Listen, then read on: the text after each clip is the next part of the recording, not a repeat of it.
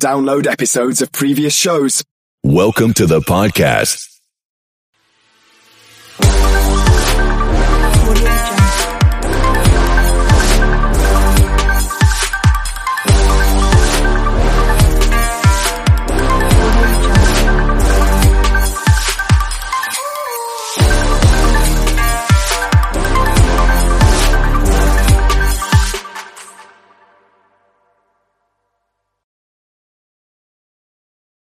It's JCPenney's Labor Day home sale, and the deals are hot. Get up to 50% off select furniture, mattresses, and window, and refresh every room in the house. Plus, shop doorbusters Friday to Monday while they last, like $6.99 select Fieldcrest bath towels and a Black & Decker food processor or a George Foreman grill, only $39.99 each. Or save an extra 25% with coupon across the store. Hurry and bring it all home for less. JCPenney. Doorbusters valid 9-3 to 9-6 and excluded from coupon. Offers and coupon valid through 9-6. Some exclusions apply. See store or jcp.com for details. Strawberry Spring, based on a short story by Stephen King. Is someone there? No, no, no, don't! Help! There was a murder on the campus. Hello? Henry, have you heard the news? Yeah, just now on the radio. There was a murder on campus. Spring Heel Jack is back. Produced by Audio Up Media and iHeartRadio. Listen to Strawberry Spring on the iHeartRadio app, Apple Podcasts, or wherever you get your podcasts. I want to get back to kissing the cheeks of my grandbabies, making Sunday dinner with a house full of family and lots of laughs. COVID 19 has changed how we live and how we feel. But now, there are vaccines. And they are the very first step that let us get back to what we miss most. It's okay to have questions. Is it safe? Should I wait? Now, get the facts. Visit getvaccineanswers.org so you can make an informed decision when vaccines are available to you. Brought to you by the Ad Council.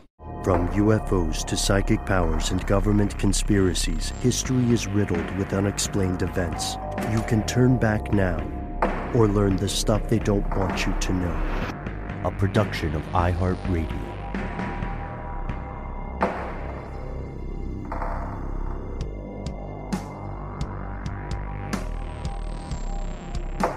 Hello, welcome back to the show. My name is Matt. My name is Noel. They call me Ben. We're joined as always with our super producer, Alexis, codename Doc Holliday Jackson. Most importantly, you are you, you are here, and that makes this the stuff they don't want you to know. It's the top of the week. We're traveling around the world. Uh, we're going to China, we're going to Argentina, we're also going into the future in a very weird way that may directly affect you. You're not going to look at your forearms the same after you listen to today's show. Uh, let's let's maybe start by going over the Pacific uh, and with a little bit of background here. You know, we talk about video games in this show. Uh, Matt, Noel, uh, codename Doc, and I all have various games that we enjoy, and sometimes we've even played online together. Uh, but like a lot of people who are older, who are adults, you know, we always have that battle of like, is this a waste of time? Is this good relaxation? At what point does it become an addiction? Because video games, you know, I, I think it's common knowledge now, they really can be addictive. Oh, yes. They they are meant to do that. Just like social media is meant to send you down a rabbit hole of always having to check your feeds. Before we jump into it, guys, really quickly, can I do one of these fast roll offs of what's happening today or what happened over the past couple days? Just it's going to go so fast, you're not even going to believe. By it. oh yeah, means. I'm going to book in. I'm going to book in with one of my own though. I want to see if we got the same stuff. Okay, well I'll just hit it and then you can finish it if if you got something. Uh, first, something we were reading about. We haven't covered it in full yet. The situation in Afghanistan.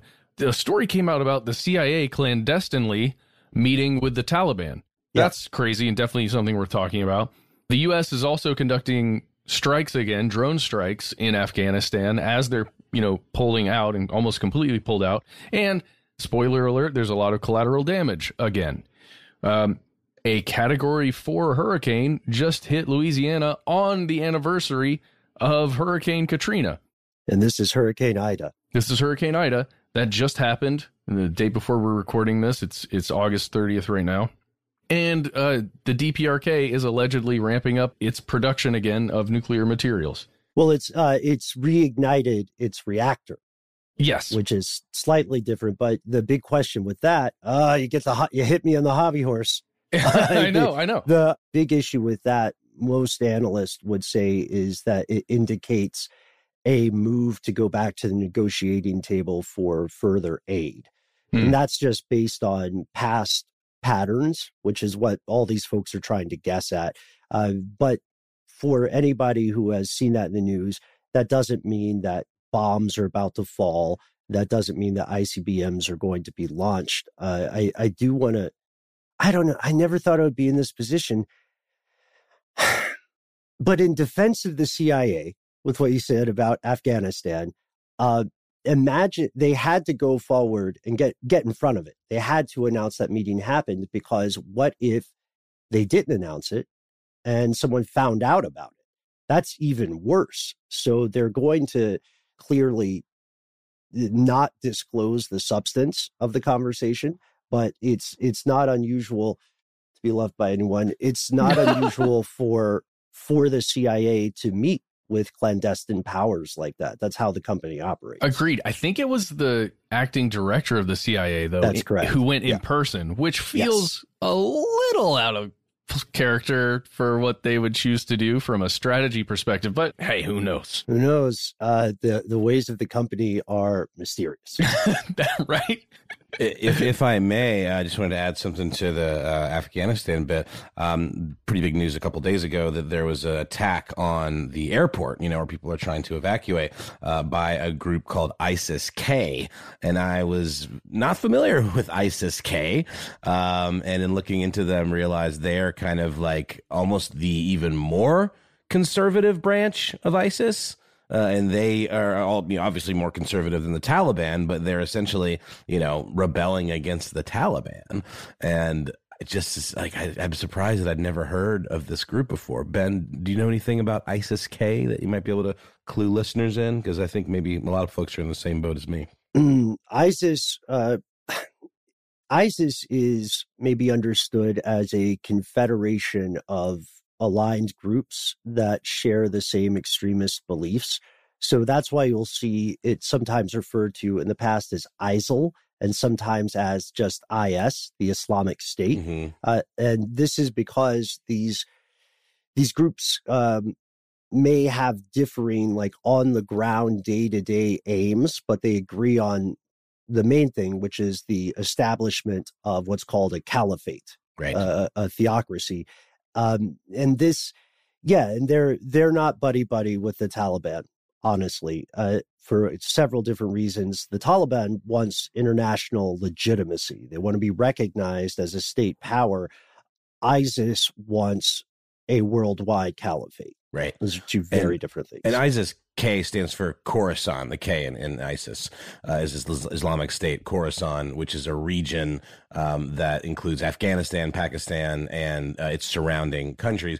And it's actually made up of militants who have defected from both the Afghan and Pakistani Taliban. So it's definitely like a more uh, extremist and you know conservative uh, militant group. So it's just interesting and something to follow because I don't think they I don't know that they'd made a whole lot of news as being a separate entity with different aims from ISIS proper. Um, so it's something I wanted to mention. Well, I guarantee you the company has been keeping tabs on them. And I would say that that's probably one of the major reasons that the U.S. met with the Taliban mm. because there is that push for legitimacy, as you said, Ben, and there is a threat, a real credible threat from this group ISIS K, and and those are the targets that the drones were going after. With, like hence the drone strike. So right, and one of them, I believe, was one of their vehicles that was just chock full of explosives. Hence the collateral mm-hmm. damage. And it's also, like, yeah, yeah, these attacks are continuing. It's it's Monday, August thirtieth, yeah. as this segment is being recorded, and earlier today, uh, at least ten civilians, including children, were killed by U.S. drone strikes. Yes, correct, correct. Uh, so that's what I was referring to terribly and coldly as the collateral damage that the U.S. continues to rack up uh, with the drones. important note, by the way, intelligence analysts predicted those airport attacks. And also, uh, I want to thank, while respecting anonymity, I want to thank uh, some of our fellow conspiracy realists, uh, both domestic and abroad, currently serving and uh, retired, who also reached out about this uh, with with very valid concerns that it would not make the mainstream news. Luckily, it is at this point, but it was very curious to me to be receiving reports of stuff before like before it broke in the west because there's not there's not that much of a delay now right because yeah. the the news can travel so quickly but um in one bright spot one much needed bright spot uh we should pay uh, our respects and gratitude to special forces operators who went in under the cover of night and began rescuing the families of Afghan nationals who were interpreters, who were translators, or what would miscellaneously be referred to as fixers, enablers, helpers. Uh, they got them out of a very dangerous situation. I'd also like to go on record condemning Erik Prince. You guys got me started. Condemning Erik Prince you know the name, you've heard him. I imagine um, Robert has a good behind the bastards about him. This guy, amid this chaos and this deluge of, of blood and terror and tragedy, this guy was started selling tickets out of out of Afghanistan for six thousand five hundred dollars a pop. Jeez, talk about opportunistic scumbags. Yeah, go back to our episodes on Blackwater and all the iterations of it to learn about that dude. XE, Academy, Academy. Yeah. Went back and forth on that. Uh, but yeah, let's jump into the, this other thing. I'm glad we talked about all those things. Just want to bring that up because I think a quick just hey this is all happening simultaneously. Oh and, uh, and a tiny tiny quick addendum. OnlyFans uh not not not doing porn anymore. Just leaving. They're not not doing. They're not Wait. not doing porn anymore. Yeah. They must have heard our story uh and uh decided to pivot from their pivot. Um so yeah they are uh they are staying the course, doing okay. what they're good at, which is uh, empowering porn uh, creators to put porn out there directly to the fans and only freedom, the fans. Freedom of speech. Excellent, excellent. Mm-hmm. Well, so let's video ju- games, though, so, right? So yeah, let, us jump to a story about uh, not reducing freedoms. Yeah, government clamping down on what you can do with your day if you're between 0 and 18 years old and you live in China. You're a Chinese citizen. We're going to talk about all this and then we're going to wrap it up by just talking about what it would mean if it was happening here in the United States uh, to just give some context and, and kind of some opinion on this. So, reporting out of The Guardian, out of Reuters, out of Xinhua, I think is how you say it, the official news reporting services of China. I'm going to jump to the Guardian article. I particularly like how they cover it here article is titled China cuts amount of time minors can spend playing video games. Under 18s will be allowed to play online games for one hour on Fridays and on weekends and on holidays. So one hour Friday, one hour Saturday, one hour Sunday, and you get an extra hour if you got a holiday. I'm just going to go through some of this and then we can discuss, guys. China has placed an order to online video gaming companies, those who provide the services, who actually have servers where you connect to them when you're playing, whether it's on a console, on your phone, on your computer, whatever, to reduce the services that they offer to customers. And the whole point of this, at least according to the government and to a kind of question and answer session that was put out through uh, Xinhua, it's calling video gaming or gaming in general and addiction. Youth video gaming especially as an addiction. And this one hour by the way is between 8 p.m and 9 p.m so this tiny little window that young people would be able to play. Bro that's that's not even enough time to level up once. Well well it's by design. I mean i know we're going to go into it but it can also it also um, combats the use of mining in games. Yes. Uh, where you have cafes full of people grinding and then selling items. Uh, and it also, there are a lot of people who play MMORPGs. So you want to be able to play with your friends. So it gets everybody into one spot where they can also be more easily observed and surveilled. That's one of the big things. If you're, you know, if you've got tight controls over the ISPs, like like China has as a as a governmental uh, group, as an entity, they've got tight controls over the providers of the services. So being able to look at it in that one hour for three days, it would be helpful. But here's the thing: that's not the only time they're going to be looking at the gaming industry. They're going to be watching those ISPs the entire time to regulate and to to crack down on video gaming services. Again, the the people providing the servers to make sure they're not letting anybody else play. And they're also trying to crack down on kids using adult accounts in order to access. Uh like this is a huge crackdown. What's the what's the uh, cutoff age, Matt? 18 years old. 18 years old. You're legally no longer a minor. That makes sense. Mhm. Okay, uh, I wasn't sure if it was the same there or not.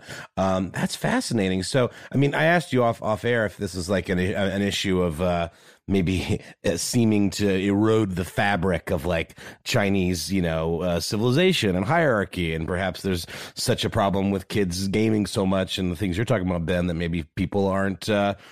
Rising in the ranks like they should or there's a sense i mean it has to be a bigger picture i mean not to be too callous about it but i can't imagine it's all just we just want our kids to be happy it to me is more of a productivity thing It feels very much like that. Some of the language that you can read coming out of Xinhua really does play to that. Uh, the government authorities are asking the gaming companies to, I've got a quote here, quote, always prioritize the social good and actively respond to societal concerns. They're also saying that, that again, these things are highly addictive and they use phrases like losing hours, like losing uh, the society is losing X hours to video gaming on a daily basis, or, or you know, however else you want to put it. And it's interesting to note that this is just a further step from previous restrictions they had placed on uh, on gaming and younger people. Uh, I believe it was one and a half hours per day. It wasn't specific days during the week. It was just one and a half hours that you were allowed per day to game. And and and uh, I think it was like three hours on a holiday. Oh yeah, yeah. A- any difference for the weekend The weekend now is the only no, not previously. Not in 2019. Now, now it will be. Um, it's pretty crazy. They're going after companies like Tencent, uh, after essentially the Amazon of of other countries, Alibaba. They're going after all kinds of companies and third parties to like make this this action actually occur. They also arrested the top League of Legends player once their identity was revealed. Very recently, I believe. under Yeah. what uh, charge He was too good. no, no, no. Too much pwnage. Well, what I heard is he pwned uh, Xi Jinping and it Directly. was- yeah, direct Mhm. pwnage Can't do that. Can't no do man that. no no president Xi is not about getting pwned um so how, how how do they propose to enforce this without like directly mandating that the gaming companies uh, put in stricter age re- restrictions or like or how do they monitor this i mean ben you make a good point about limiting the hours does streamline the monitoring but short of just like you know uh, egregious uh, privacy invasions how, how are they going to go about this Well, that's it the big- already exists. Yeah, some of those levers, the mechanisms already exist. The problem is proving that whoever is using the computer at, you know, 4 p.m. is actually, or let's say probably like 6 p.m., let's say, once kids are, you know, out of school, how do you know if a kid is actually using the computer and not the adult and just signed in under an adult account? And, you know, unless you're using facial recognition technology through the phone or through you know whatever device is being used to play. And that's where a lot of the doubts come in from you know especially from the private companies that are making millions and millions of dollars off of video games and kids playing video games. Guys there's not really enough time to fully fully flesh this thing out as far as our opinions and what we think. We're gonna have to take a break here in just a minute but first of all i can't imagine what this would have been like if i was trying to play my super nintendo and you know the, the president came down and told me I couldn't or whatever, um, I would be devastated. But at the same time, I'm thinking about how much time I really do. I don't want to say waste, just how much time I invest in virtual worlds. And we've talked about that before on this show. All of us do it to one extent or another. And uh, I'm wondering if my life would be better if I was doing something else, or if I would be lacking something because Ooh. I didn't learn these stories and live through these characters. I don't know. Yeah, don't stigmatize. I mean, what's the difference between reading a book, right? Well, exactly. And also, like, I mean, d- d- shouldn't that be your choice to, to discipline yourself and make that change? Do you really need the long arm of government to, like, you know, slap you on the wrist when it's time to get off the PlayStation? I was just saying maybe I do need a long arm to be like to smack me across the face a little bit and say, "Hey, let's write some more music." and turn But- off turn off Well, the video game. That's that's fair. But to your point, Matt, I mean, if something like this did happen in the United States, people would absolutely lose their shit. Sure. I mean, it's just not, you know, I mean, we can't even get rid of guns or clamp down on gun laws when like people are literally murdering children in schools. or you know? opium.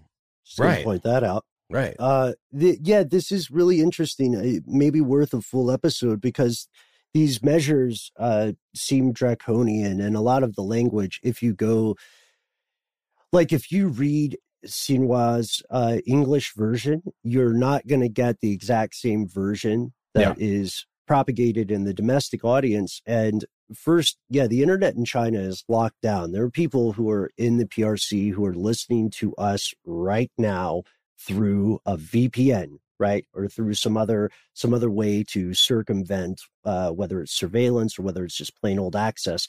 And this is because um, I don't know if people know this. I think we talked about this in a previous episode. How tight is the surveillance in China? I don't know if this is still the case, but there used to be in internet cafes.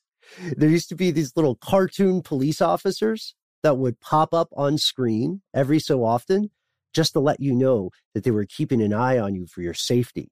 And weirdly enough, their eyes were blue, which always mystified one of my old Oh. professors at Chinese National. That's interesting. Is do you think that's to other them in some way? No, I don't understand. Like that's No weird. idea. What, what an odd choice. Hmm. Dune Hmm. reference? I don't know. But but the uh the the issue here is that um the way it's being phrased is that they are not just going after a big industry, but they're they're portraying video game manufacturers as predatory. Mhm. Uh, over sixty percent of children under eighteen are playing some sort of game. Uh, there are people who essentially live in internet cafes, which I think we'll get to if we do a full episode on this. Um, the question is, how do you combat that? How do you incentivize people, and what would you rather have them do? Uh, anything outside, just get outside, kids. But don't go to Tiananmen, right? Well, just you can go to Tiananmen, just you know, don't think about it. I, I did. I did want to say, I, and you, you might know this more than more than me, Matt. Um, I don't really think of China as big in the game development industry as say Japan. Is that accurate? I'm looking. I'm looking up video game developers in China, and I'm definitely seeing plenty, of course, but none, n- no, none of them are big names that I've heard of. Well, they have a huge domestic market. well, know? sure, they have a market. I mean, in terms of like, is Capcom Chinese or is that Japanese? Japanese. Yeah, I think it's Japanese. Well, when you say domestic market, you mean like you know in terms of customers, but like I don't really see nearly as much like game development. Like I want to say Tencent is one of the biggest ones. Maybe I'm wrong. Yes. No, I think you're correct. Mhm. Also, the uh, well, what I mean when I say domestic market is you don't necessarily need to sell a game internationally. You can you can do pretty well with just that, you know, potential over 1.3 billion people population. Oh, totally. I'm just wondering if like I don't see this happening in Japan. you know what I mean? Because it's such a big part. They they would be like demonizing one of their own, you know, very important exports and industries and something that's like cultural. Whereas in China, it doesn't seem to be as much a part of like the identity, you know, of the country. Not to say that Japan's only known for making video games, but obviously some of the biggest names in gaming in the universe are from Japan. Yeah, uh, but ultimately, it doesn't matter where the games are coming from. This is, like you said, a huge number of people who do play video games in China, and it could affect the entire global market. uh, if you know this kind of thing is. Oh no, that's a very good point. I'm just saying I think they would be less quick to do this if they would be shooting their own industry in the foot. The ramifications, though, are huge. You're right; it could have serious ripple effects in terms of, and if, if it starts, if they really start stigmatizing gaming. You know? Well, there's also uh, there's also a proliferation of unnamed spokespeople. If you look at the official statements, because I was I first thought this was kind of a onion esque or parody story when it broke, and it was it was earlier in August, I think, and uh, they they really do have unnamed spokesfolk spokesfolk there we go. They do have unnamed spokesfolk saying things like teenagers are the future of our motherland, right? Protecting the physical and mental health of minors is related to the people's vital interest, relates to the cultivation of the younger generation in the era of national rejuvenation. So, this, and I'm not saying it's insincere, but I'm saying, does this remind you of any other online surveillance laws that came under the guise of won't someone think of the children? Oh yeah, like Sesame Credit. You mean? Oh, uh, not just Sesame Credit, but uh, surveillance laws in the West in yeah. Europe. Oh, yeah, and, uh, yeah. So this was yeah, there was a story that broke in early August, and that's when Tencent and Newsies or, or well, I can't NetEase, a couple of these companies lost a ton of their shares, their stock. I think they their stocks fell around ten percent. And then there was a lot of discussion about it. That article ended up getting removed. Some of those shares went back up. Then in uh, today is when these all these articles came out. At least in the West, that's when I when I first saw it from the Guardian and Reuters. There's a New York Times piece on it that's really good too. Oh, nice. I don't pay for that one, but you can. Not uh, the same as not reading it. yeah, you can. If you right now wherever you are, if in several places. You can probably get the Guardian or the Reuters article. The Xinhua one is news.cn, and the article came out today, 8.30. You, you should be able to find it. I think that's it for now, guys. We can talk more about this later. Maybe we'll cover more of this in the future. But for now, we have to take a break. We'll be right back with more strange news. The Department of Veterans Affairs is so innovative, it not only improves the lives of veterans, it transforms the lives of healthcare professionals who serve them with access to the latest technologies and remarkable benefits. Transform your future at vacareers.va.gov. Did you know there are thousands of active cults in America today? Political cults, sex cults, acting class cults. But do you ever wonder who are the individuals who get manipulated into them? I'm Liz Iacuzzi. I'm Tyler Measom. Was I in a Cult is a documentary podcast showcasing the raw, dynamic, and inspiring firsthand stories of individuals who got in. And most importantly, got out of a cult. The truth is, cults are never what they seem. Because what you sign up for is not what you get. This is what happens. God sends a she bear. They'll find a way to sedate you. Sometimes you would hear kids being beat for like, it seemed like hours. I remember people literally running out of the class screaming. Go into the temple and have roast beef with Jesus. So we then turned our calorie deficit into something that meant more because Keith likes his girls skinny. Why are people so obsessed with cults? Maybe because it could happen to anyone. And we should know. Because it happened to us. Listen to Was I in a Cult every Wednesday on the iHeartRadio app, Apple Podcasts, or wherever you get your podcasts. Get your tickets now for the daytime stage at our iHeartRadio Music Festival, presented by Samsung Galaxy. Saturday, September 18th at Area 15, Las Vegas's new entertainment and events complex. A mind-blowing experience. The hottest new stars from all genres of music perform live on the daytime stage. Don't miss the baby, Olivia Rodrigo, the Kid LAROI, Saweetie, All Time Low, 24kGoldn, Russell Dickerson, YUNGBLUD, Gabby Barrett, Tate McRae, Conan Gray, Addison Rae, and more. The biggest artists in music come together for one weekend in Las Vegas. Get your tickets for our 2021 iHeartRadio Music Festival, including the daytime stage at AXS.com. Presented by Samsung Galaxy. Samsung wants to remind you that on August 11th, there's only one question you should be asking yourself Are you ready for this life? Something big is brewing. Find out more at samsung.com slash reserve.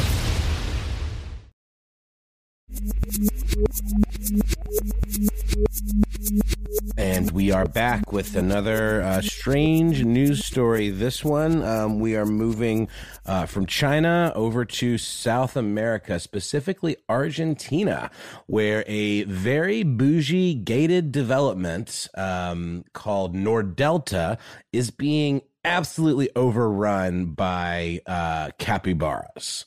Capybaras? Capi- I don't know. I, I think it's probably potato, potato. Capybara, capybara. Um, which, if you're not familiar, they are the world's largest rodents. Um, they are massive. They almost have this like horse like uh, slash hippopotamus slash dog kind of look to them. Um, they are massive. They can uh, be up to uh, three feet tall, and they, they are they walk on all fours. So that's pretty tall for someone that's on all fours, and they can weigh as much as 175 pounds.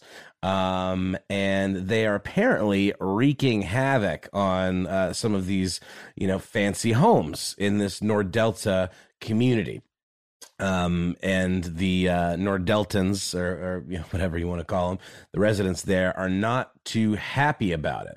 Um, and there's more to the story. It's actually than meets the eye. That's really interesting. So Nordelta is actually was built in an area of wetlands on the Lujan River Delta that's right by Buenos Aires, and it's an area that has been under a lot of scrutiny in lots of areas in, in this part of the country, a, lot, a lot of scrutiny by uh, environmentalists who are saying, okay, we need to stop, you know, paving paradise and putting up parking lots, you know, or like fancy bougie uh, communities like this.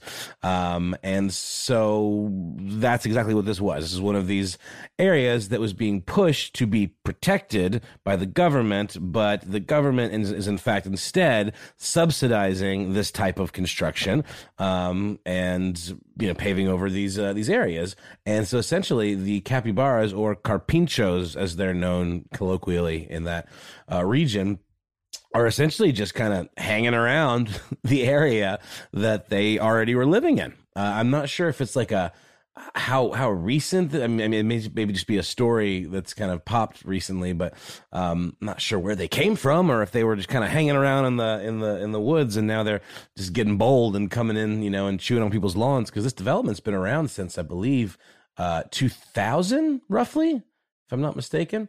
Um, but it's an interesting story because they have become essentially like memeified these these these carpinchos, uh, and they've been turned into this kind of like symbol of class warfare in South America, um, with these developers and you know like politicians kind of not looking out for the best interest of the environment, of the people that actually live there, maybe that are a little less fortunate and can't afford to live in a place like Nordelta.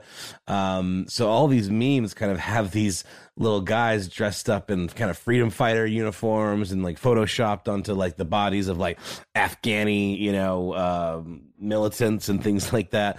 Um, it's very, very interesting. Like there's a few, if you go to, uh, if you just type in Carpincho uh, Nordelta memes, uh, you should be able to find a ton. And they're all in, you know, kind of this Argentinian dialect of Spanish, but uh, very much worth a look. Um, but I don't know, like this is the kind of thing we see in the United States too, like even with like historic preservation and areas that are just kind of like Atlanta's really bad about it um, in terms of bulldozing history uh, and building things on top of it that are much less important, you know, you could argue, to uh, the identity of a place. And I think it's even more so the case with environmental stuff where you're actually killing an ecosystem and then getting pissed off that like the things that you displaced are like coming back and pooping on your lawn. Yeah, that's a big issue here. Is there a lot of pooping on lawns? Um, a lot of eating of uh, shrubberies and you know topiaries and you know gardening and stuff. Um, but I don't know. What do you guys think? Are the Carpinchos just kind of coming back to claim what's theirs, or are they like an infestation that needs to be dealt with? Uh, capybara are not invasive. They're native to uh, South America, and they've got they've been around for a while. They're they're super common. You know, the uh, their conservation status is of least concern, right? Which puts them, you know, around what you would you would consider squirrels or another smaller rodent in your neck of the global woods. Uh, this is there's there's a great Guardian piece about this as well the question is really like, should they be driven out from this community? And, and it's already exacerbating, of course, uh, the ongoing conversation about wealth inequality in Argentina. And this is this is like a flashpoint. This is the ability to put a face on something, an adorable face, mm-hmm. by the way, objectively speaking, uh, where whereas other people, outsiders, might have been just bored or a little bit sedated by a barrage of statistics and graphs and trends uh, and you know GDP, etc. So I think it's I think it's convenient. Um, I I also think it's efficacious. I think it's a good thing to spread awareness. Uh, we should mention capybara are not violent creatures at all, and they're huge in Japan. I mean, literally, but also they're very popular. Yeah, there, there, there were some complaints too from residents that the capybaras were biting their dogs. Um, and, and there's this ecologist named Enrique Viale who kind of summed up what I was just saying a minute ago, really very succinctly. He says, um, it's the other way around. Nordelta invaded the ecosystem of the carpinchos.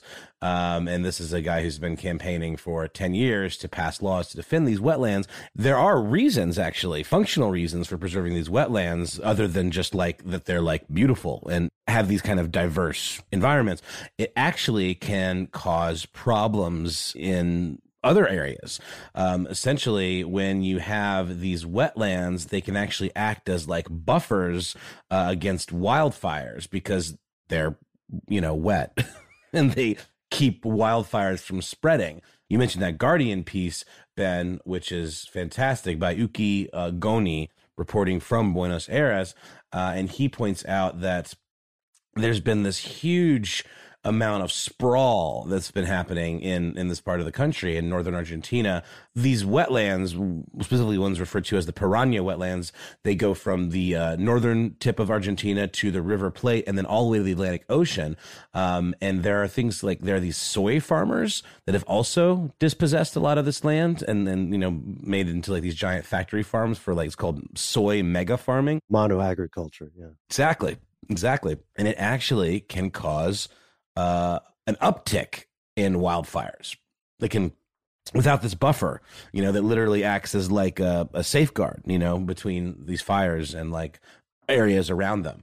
So when you start to get rid of these and these developers that are just kind of doing this stuff very quickly without thinking about the big picture, um, you can have some real problems. And and who does that affect? It affects poorer neighborhoods that either end up getting flooded, you know, during weather events, you know, um, or you know their communities can get burned, be victims of these wildfires. So it's uh, ultimately kind of an upstairs downstairs kind of situation. Mm-hmm. Mm-hmm. Which I think is why the memes have taken such hold because you're right, man. It is putting a face, a very cute face, uh, on a much larger problem that does not necessarily uh, involve the capybaras themselves, but it's just like a bigger uh, issue, a systemic issue that I think needs to be dealt with. But it doesn't necessarily look like it's going to be because it does appear there is also, you know, quite a bit of pocket lining going on in the government and their connection with developers. And, you know, it's not uncommon, especially in this part of the world and in this region of uh, South America. But um, do you guys see any potential for something positive coming out of this? Or is it just like a flash in the pan kind of meme, you know, party that will eventually die? I mean, uh, just speaking for myself again, raising awareness of what's going on. It's it's fascinating and it's predictable that people in uh, people outside of the region, people outside of Argentina, will tend to be more aware and tend to care about something if the information comes to them in an easily digestible, largely visual form like a meme. Will that result in action? Will that result in uh, substantive conversations about how to how to address wealth inequality in Argentina? I mean, that's that's a tough call. I, I, I hope it happens. I think a capybara is a very good mascot for a cause. You know what I mean? Uh, the U.S. has some odd choices for their their uh, political mascots, right? It's still a what a donkey and an elephant. Yeah, right? Last I checked. Yeah. And uh and so why not a capybara? That's what I'm saying. If you if you're listening, uh this might be this might be a good thing to uh have as a representative of a party perhaps. Matt, you've been quiet on this one. What do you think? I've been super quiet cuz I really like capybaras. I feel like I remember reading about them being eaten in some cultures because Yeah. they were Oh, so because they were so prevalent. They just existed everywhere, and uh, like many rodents, they proliferate, and then you can eat them because there's so many. Yeah, they can also eat their own feces as a source of new nutrition or sorry, gut flora. That's a cool Uh, superpower. It's a weird one. It's it's a gift and a curse, you know. Heavy weighs the head. Uh, leaving but- leaving lunch for somebody else. It's a Right. good way to think about it. I think their um their fur is also used, but it's it's like uh, any other animal. It's not universally accepted as a a good source of nutrition. Hmm. Not by not by everybody. Is is my understanding at least. Got you. That aside, Noel, um, I don't know. It's really what you guys are talking about. That's what. Sorry, it's why I've been quiet because I agree with a lot of the points that are being made here. If you can put a cute face to anything, to any cause, or a face that's memorable, or an image that's striking, much like just the stoic look of a capybara as it's looking out into the distance. That's a good point. Um, you're gonna get people to get on board. Yeah. with that thing. So it reminds me of a story Ben and I did on Ridiculous History once about this gorilla in Johannesburg that escaped from, or I'm sorry, a criminal was running away from cops and he fell into this uh, gorilla pit in the zoo, and the gorilla like, uh, you know, held him down until the cops got there, and it was during apartheid. So the gorilla, I can't remember the gorilla's name, but became Max. this kind of Max became this symbol of like you know uh, rule of law. You know what I mean? And kind of like almost became this like Batman esque gorilla figure. Um, this is obviously not just one capybara. This is many of them. Uh, and there's so again these memes are great. Like there's one where it's like a but just showing how many they are, how, how many there are, and there's just like a bunch of capybara just kind of lazing around. There's a cute little fat boys. Um, but th- it's saying like capybara is practicing social distancing because they're like six feet away from each other roughly. It's really cute. But um, yeah, check it out, especially if you uh, read Spanish. And if you can't, Google Translate was doing a pretty fine job on these. Yeah, and I would recommend the website Perfil. Uh, I think that's how you say it. P E R F I L dot com. There's some pretty good reporting about the wetlands conservation efforts. You can check that Uh, out. yeah. Yeah. Uh, okay. So maybe let's do a little bit of positivity and some eye bleach. So, positivity.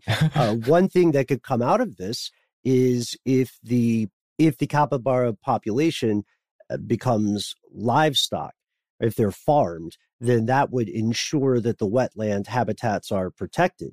Is there an enterprising member of this community who's already well to do? Is like, I'll get some good PR and get in the capybara business?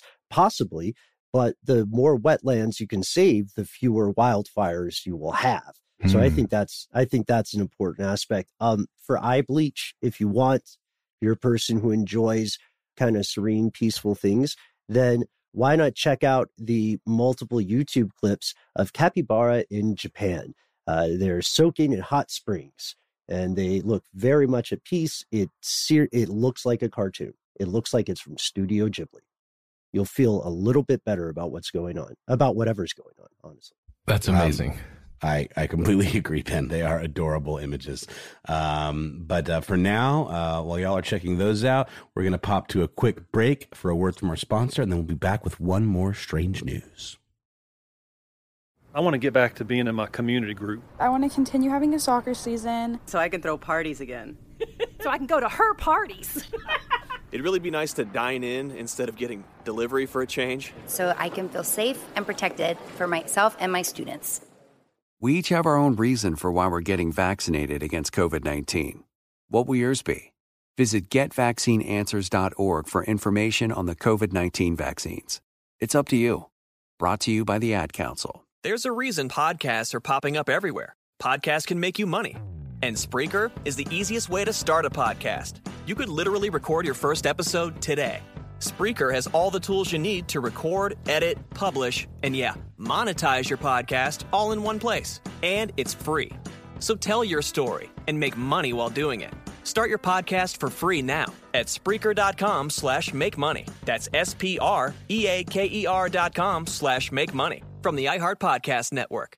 Don't miss out on the top stories from the best insiders around the NFL. I'm your host, Rhett Lewis, and on the NFL Inside Report podcast, I'll go around the league so you can hear much more of the story. The NFL Inside Report podcast will offer thorough, in depth analysis and storytelling with a multitude of exclusive NFL insiders getting unmatched access. NFL Inside Report will provide you with comprehensive coverage, including game recaps, the biggest news, and in depth reports that take you beyond the headlines multiple times per week, all on the NFL Inside Report podcast. Our exclusive NFL insiders will get the opportunity to share the full extensive story so you can stop wondering what's really going on. You'll know what's happening behind the scenes in the NFL. Listen to NFL Inside Report on the iHeartRadio app, on Apple Podcasts, or wherever you get your podcasts.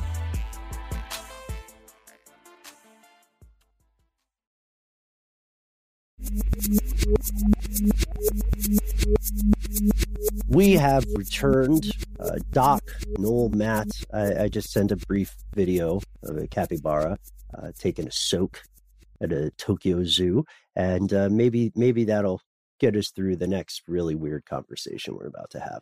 Oh yeah, I'm sorry, Ben. I'm gonna have a tab open with capybara pictures now as we do this whole segment because I cannot take my eyes away from these adorable little dudes. How did they happen? Do you ever see an animal and you just think, how how did that happen? Most of us have a passing knowledge of evolution, right? For the for the first time ever, quite recently here in the United States, uh, the majority of people agreed with the concept of evolution. Did you hear about that? That was a recent poll. No, that's great. People are on board with evolution mainly. Yep.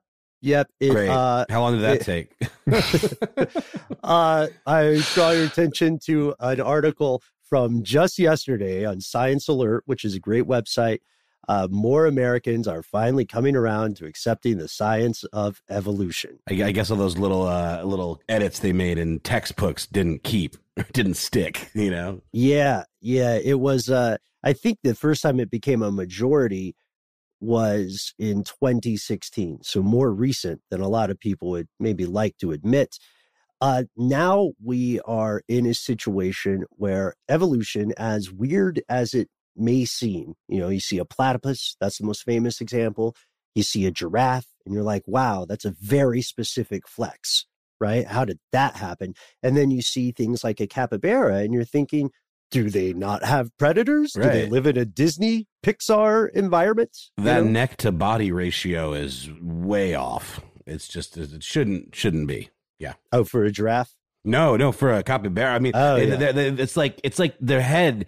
It feels like it's it would be hard for it to hold it up. It's so big and it has such little neck. You know, yeah. I mean, I don't know. It's just a very, very weird, stumpy creature, and I don't understand what it's for. I feel weird saying it and not to not to shame them, but they don't look like they can run. No. Or I bet if they try, it's real cute though. I know, I know. It's like you you would want to sit there and go, ah, you can do it on your own. Oh shucks, little buddy. Fast forward, third act of the Pixar. This capybara has just won the Animal Olympics. Exactly. exactly. so so the thing is, capybara aren't the only animals that have evolved. They're not the only animals that will evolve, right? On on this planet, no matter what happens with the current season of life on Earth, which is heavy on humans, human beings are evolving as well. If you are listening to this, I would like you to pay very close attention to your arm. Let's mm. do let's do a little bit of a thought exercise, folks listening along, playing along at home. So, if you can, close your eyes and just imagine feeling your arms in space. If you want to hold them up so that your elbows are parallel with your shoulder, right? kind of like you're making a, a touchdown or pulling a widow's son, then you will you'll be able to, if you have your eyes closed and really think about it, You'll be able to feel the movement of your digits in your hands. You may be able to feel your pulse in your arms. I don't What's like this, what? Ben. I don't like this. well, well, okay, okay. It, wait, no, wait. It, it trips me out, Ben, because I know where we're going with this, and there's a reason they call it gross anatomy. Yeah. Because I, yeah. I I could feel everything that we're about to talk about, and it's like a it's like we're doing a comedy, and I know the jokes that you're about to tell. Yeah. And, and yeah. instead of happy and laughter, I've got like tingly sensation and weird feelings in my arms as you're doing all of this. 100%. So this is the thing.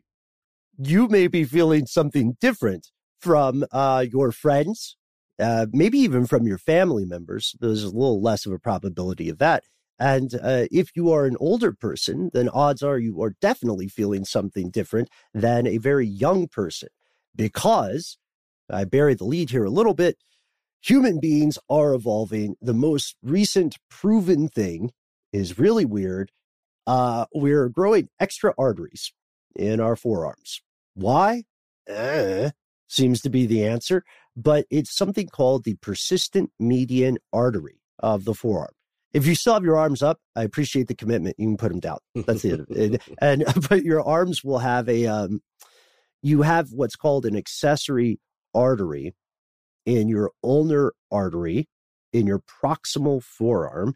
And this is something that usually, like, it happens while you are gestating, right? And it usually, typically regresses about eight weeks into gestation. But what people have found is that this is staying around now. It's supposed to be temporary and it's not vanishing anymore. The University of Adelaide in Australia, along with uh, some help from researchers at Flinders University, found that more and more and more and more adults have an extra channel, an extra artery. People have been studying this since the 1700s, and no one, no one is sure why this is happening. But about 10% of people in the 1880s or so kept this artery, and now it's up to 30%, which is a clear trend. It's statistically significant. It means that humanity has been able to point to another thing that proves it's a work in progress overall, which is which is bizarre because it'd be, you know, it'd be like um it would somehow make more sense if our eyes were just evolving to be bigger and then, you know, people could say, "Oh, the aliens that are visiting folks are humans from the future," etc. But what do you guys think about this? What does this make you think of? Did this surprise you? Well, I've always thought that it was kind of silly to think that we would stop evolving. Like if we reached our our final form, you know, like I mean, it, just seems that we the timeline of our lives and our lifetime on this earth, and even as a species, is so tiny compared to like the whole of evolution that's led to this point. I just feel like it's inevitable that we will continue. And maybe we'll just see little snippets of it like you would in the long process that is evolution of another type of species over time. You wouldn't clock it overnight. You just see one little change that led to another little change that then became, you know, important enough to stick around. You know, I don't know. That's just how I, what I've always thought. Ben, I'm feeling like the guy at a big party and it's the first time he's done mushrooms or something this makes me feel very trippy. Like anytime we, we talk anatomy, anytime we talk about what's inside of our meat bodies um, and how they function, it weirds me out. And to think that somehow over time, the instructions that are inside all of us just just tiny like make these tiny tiny little changes and you know we breed enough times with uh, with someone that has, as humans, we breed enough times with enough of these changes, then they take hold. It is weird to think that this thing that may may be what it may be better for dexterity in your hands, right? If you got a little more blood flow, something like that.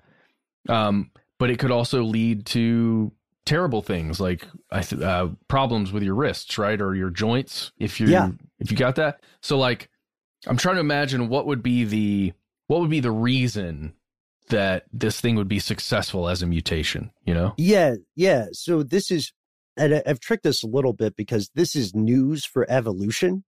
And news on an evolutionary scale is not quite news of the day, but I've got some cool news of the day to make up for okay, it as okay. we close. Um, the same way, like geological time is not really clock time. Yes, the Yellowstone caldera is about to blow, but about means does not mean Thursday.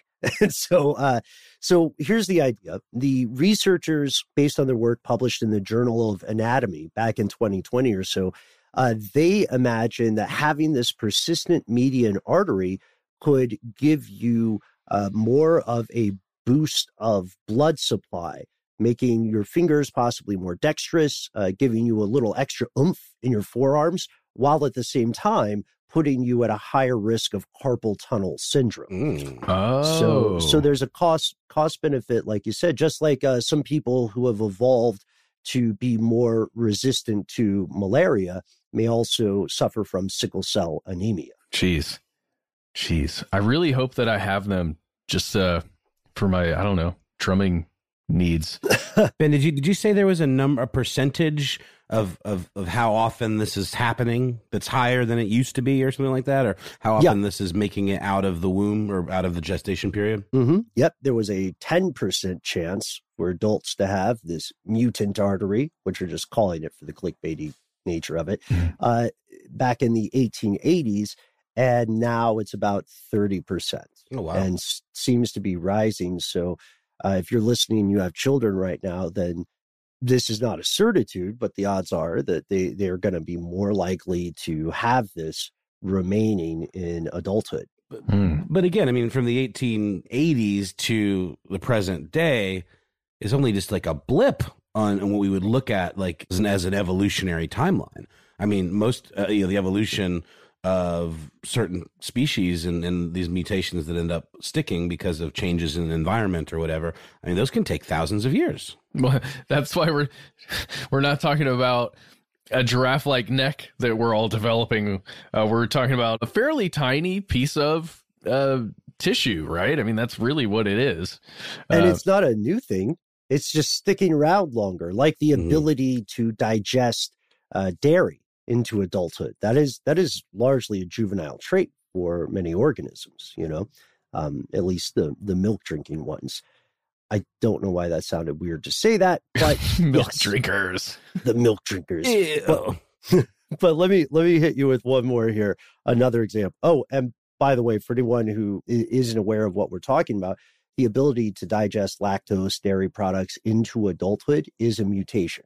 And we know it's a mutation because not every member of the human species has it. Uh, it's it's weird. It's catching on. But then also blue eyes were a mutation, probably from like one person in Estonia. What's their story about?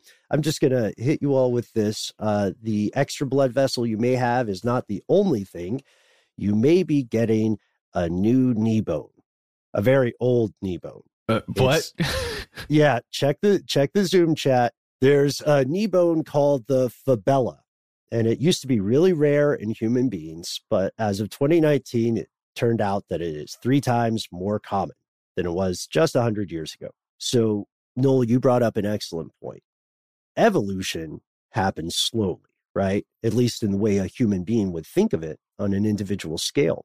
So, why does this stuff seem to be increasing so, so very quickly? Uh, the first answer is probably we're paying more attention to it and we're noticing more things. You know, those studies back in the 1880s maybe weren't as comprehensive. Uh, so maybe, maybe you had that extra blood vessel all along.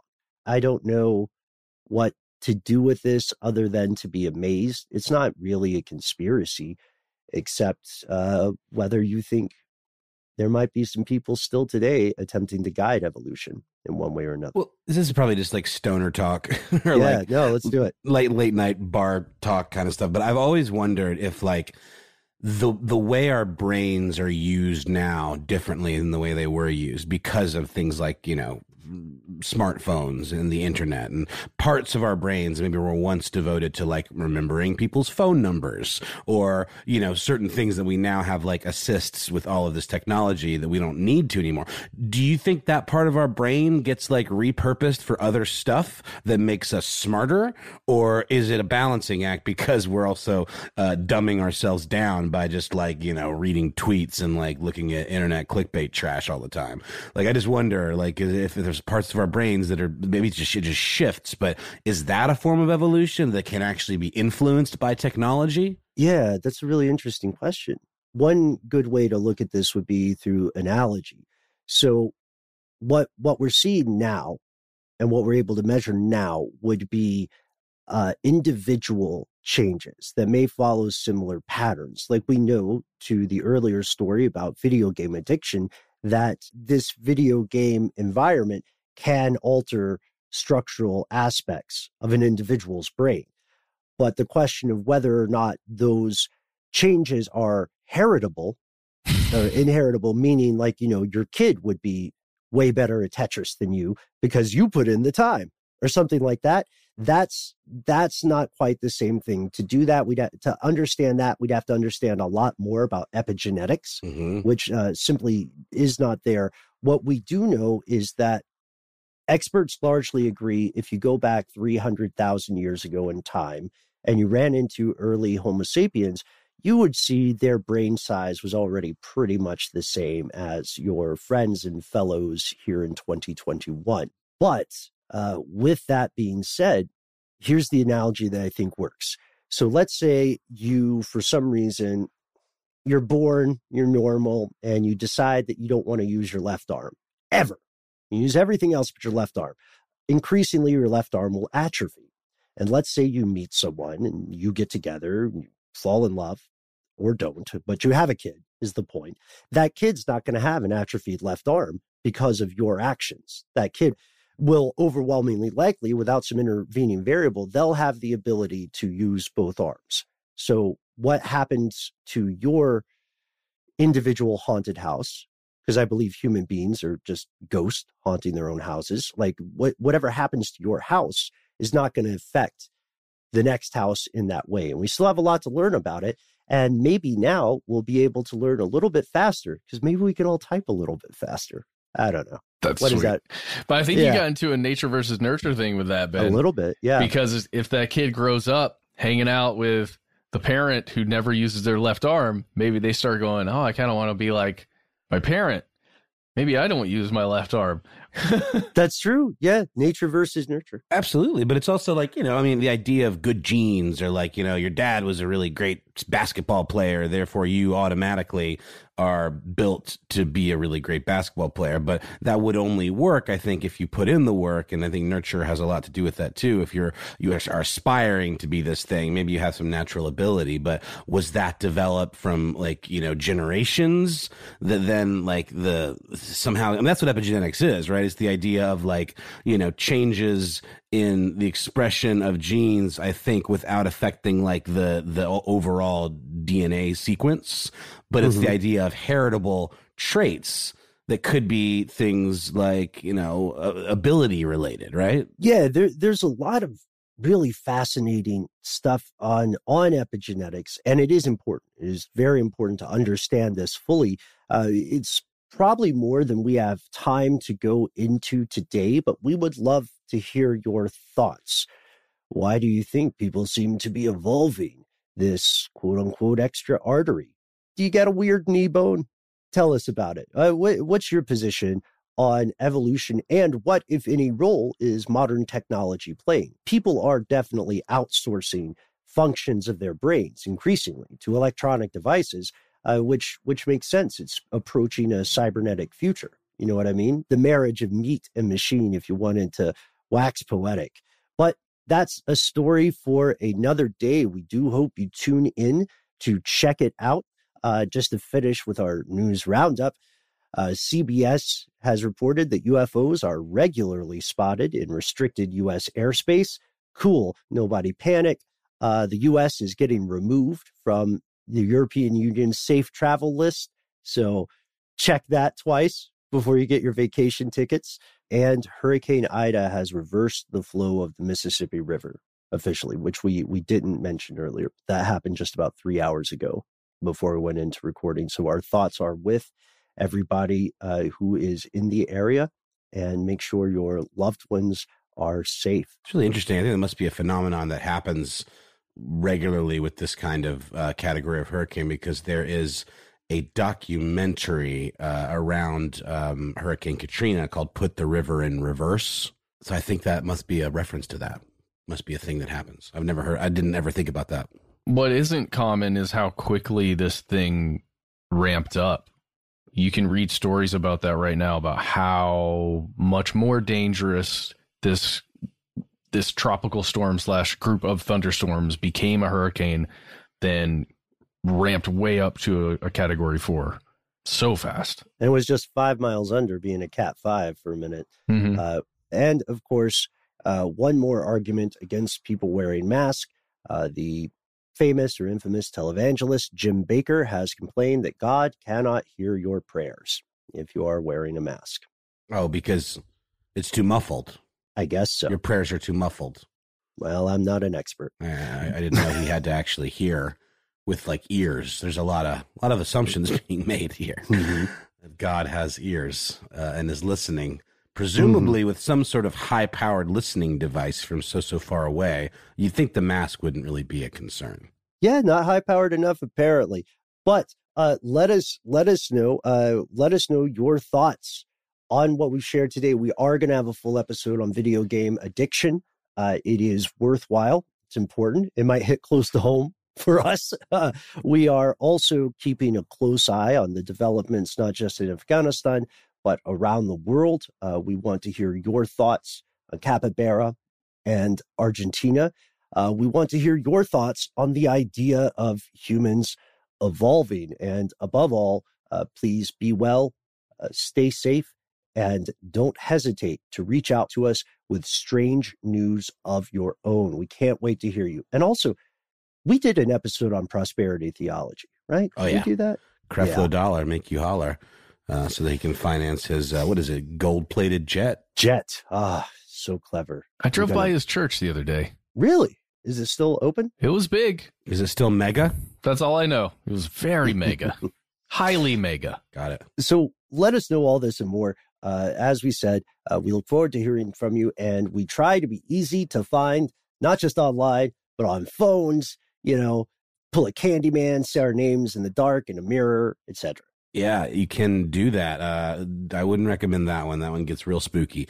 Um, I'm excited to see the new Candyman, by the way. It's getting really good reviews. And I revisited the old one. Um, didn't think it held up super great, but uh, still some spooky bits, but very much a victim of uh, the 90s kind of schlocky, you know, acting and stuff. But uh, the new one, uh, obviously, we're all huge fans of Jordan Peele. I think we're uh, probably all pretty excited to see it. But um, short of Candymanning us into being, you can find us on the internet where we are conspiracy stuff on uh, YouTube, Facebook, and Twitter. Conspiracy stuff show on Instagram. That's right. And we do have a phone number. So just flip open your phone uh, and type in 1 833 STDWYTK and uh, leave yourself a really cool nickname. Tell us whatever you want to tell us. You've got three minutes. Just, just go wild with it. And we love to laugh, especially lately. Or really just getting weird. And once you've time traveled back from the 1990s with your flip phone, um, you can also send us a good old fashioned email with your computer. We are Conspiracy at iHeartRadio.com.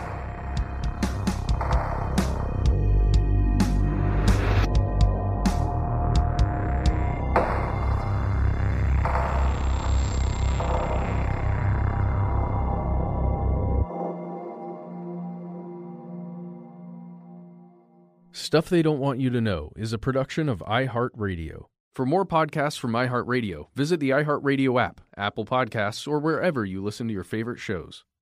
I'd like to taste a real Italian coffee, please. What is the real Italian coffee? L'espresso. You mean black coffee? In a capsule? Cappuccino. Ah, the real Italian coffee. Yes, Lavazza. Enjoy an authentic taste of Italy with every sip. From the rich and full-bodied flavor of Lavazza Classico to the finest varieties of Arabica beans of Lavazza Qualità Oro. Lavazza, more than Italian. Presenting sponsor of the Italian Contemporary Film Festival. Hey guys, this is Maddie and Kenzie Ziegler, and we have a podcast called Take 20. We want to kick back and hang out with you, but we know you're busy, so let's take 20 every week to talk, to vent, to get real. 20 minutes to catch up and talk about everything that's on our minds and yours. Listen with us for 20 minutes when you're in the car, putting on makeup, working out, cleaning your room, avoiding doing your homework. Take a break from whatever you have to do and hang out with us. Listen to Take 20 starting September 20th on the iHeartRadio app, Apple Podcasts, or wherever you get your podcasts.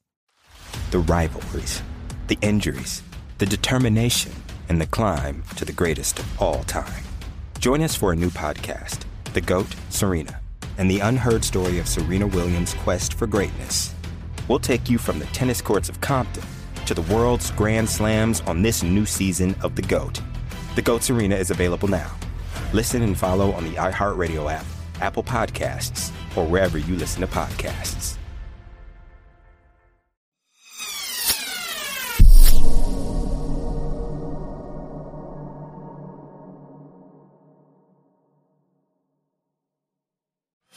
Sign up for the newsletter so you never miss an update.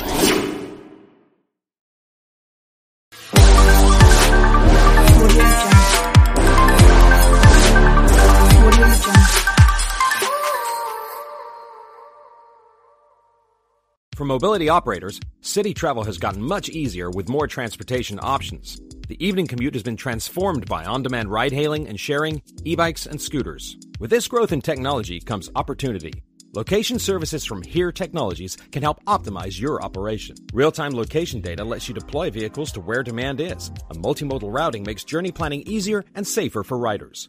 To find out more about how Here Technologies can help your business, visit here.com/slash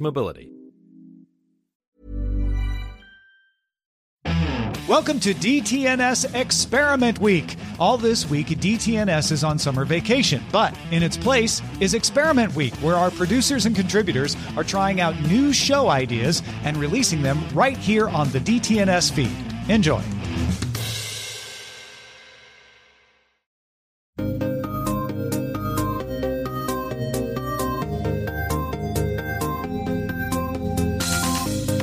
Everyone, and welcome to the first ever edition of Gaming Checkpoint, here as part of DTNS Experiment Week. I'm Jen Cutter, and you may have heard my voice before on various DTNS episodes, and also I work on Daily Tech Headlines, where you can get all of the top headlines and show notes at dailytechheadlines.com. I've been covering games and tech for almost 20 years now, and I'm going to quickly summarize the current console scene. Whether you're a lapsed gamer looking to dive back into this generation, or are getting into console gaming for the first time, this episode will cover what Nintendo, Microsoft, and Sony have to offer. Let me be upfront in saying that this episode will not be covering PC gaming, will not talk about every game streaming option available right now, and also not have any real VR or phone game coverage. This episode's going to be highly focused on the main three consoles. Let's get started. First up, some unavoidable facts of life right now. Apologies in advance if this roundup actually inspires you to look into buying a console this year, as similar to various PC components at the moment, supplies are very limited. In my area, unless I want to severely overpay to some scalpers, I can't get my hands on much. Even older PlayStation 4s and PS4 Pros are kind of rare around here. But let's think optimistically for a sec. Say you're lucky enough to score the console of your dreams this winter. Do you have the necessary physical space for it? I know that sounds like a weird question, so here are some size specs. The PlayStation 5, which sadly resembles a very ugly router, stands tall at over 15 inches, is slightly over 10 inches long, with a depth of 4 inches, and that's without counting the unit's base. The digital edition of the PS5 comes in a negligible smidge smaller. These systems can lie down, but keeping good airflow to the unit is very important. Microsoft also dropped an absolute unit this generation with the monolith looking Series X. The Series X includes a disk drive, stands nearly 12 inches tall and about 6 inches wide and deep. It even weighs just shy of 10 pounds.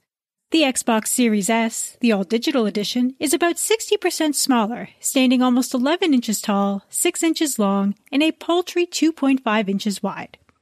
Meanwhile, Nintendo Switch is the most space saving option at 4 inches high, 9.5 inches long, and half an inch deep with the Joy-Cons attached.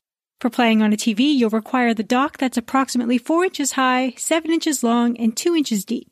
But the most important consideration with the Switch is ensuring you've got enough overhead room to dock and undock it safely, straight up and down, as to not risk scratching the touchscreen.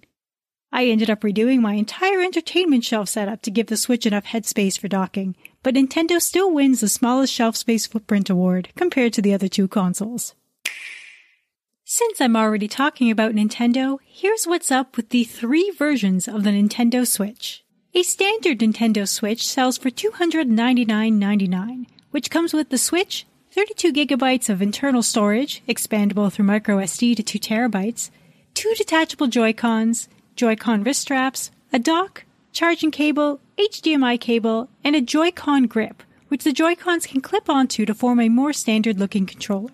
The Switch Lite unit sells for $199.99 US dollars, has a slightly smaller screen at 5.5 inches, and the controllers are built into the unit, not detachable like a standard Joy-Con. And this is the most serious major difference.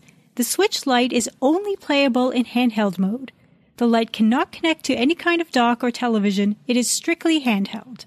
And new this fall will be the OLED Nintendo Switch for $349.99, which comes with the same stuff as the regular Switch bundle, but features 64 gigabytes of built-in storage and, of course, the new 7-inch OLED screen, an upgrade over the standard Switch's 6.2-inch LCD. Switches run a multi-touch capable touchscreen at 1280 by 720 and supports between 3 to 9 hours of battery life depending on the unit, game, and brightness.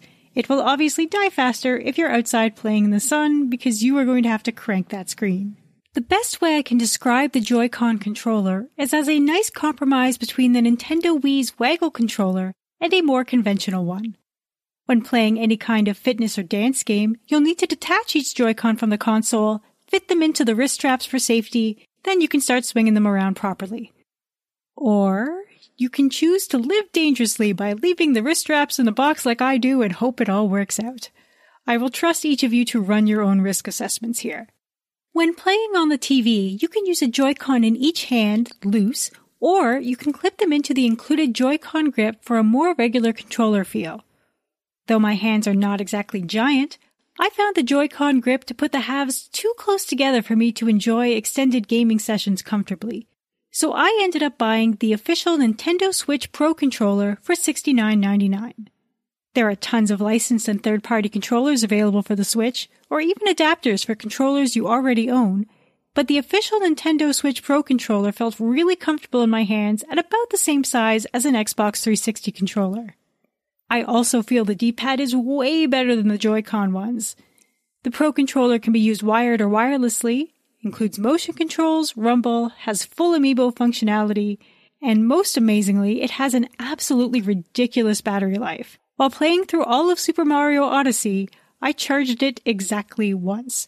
I wish whole controllers had that kind of longevity, and I hope that battery will last for years to come. Now, if you've seen any negative Switch news in the past year or so, it likely involved the dreaded Joy-Con drift. All types of gamers were reporting the analog sticks on one or both Joy-Cons drifting badly not long into their lifespan. While possible class action suits remain ongoing, Nintendo set up a Joy-Con repair option free of charge for those based in the US or Canada.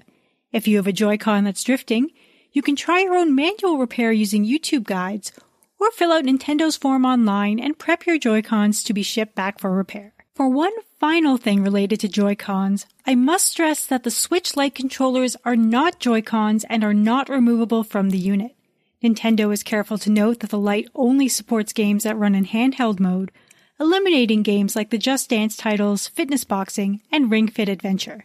I find even Breath of the Wild and Super Mario Odyssey are better with separate Joy-Cons or a Pro controller, since there are some movements made easier and faster by shaking, which is not something I enjoy doing with a whole Switch. In the interest of full disclosure, you can get some non-handheld compatible games running on the Lite, but, and please picture that as a giant skywriting size but, You'd also have to buy separate Joy-Cons and a charger for them since you can't attach them to the Lite to charge, and you'll need some way to prop up the Lite, distance to swing your arms for boxing or exercises, and superhero tier eyesight to see what the heck is going on on a 5.5 inch screen from said distance. It's generally worth the extra money for the peace of mind of being able to play a Switch in any configuration and to avoid this level of jankery just to have access to more games. Nintendo was previously the last console manufacturer to not have a paid online service, and well, that's dead.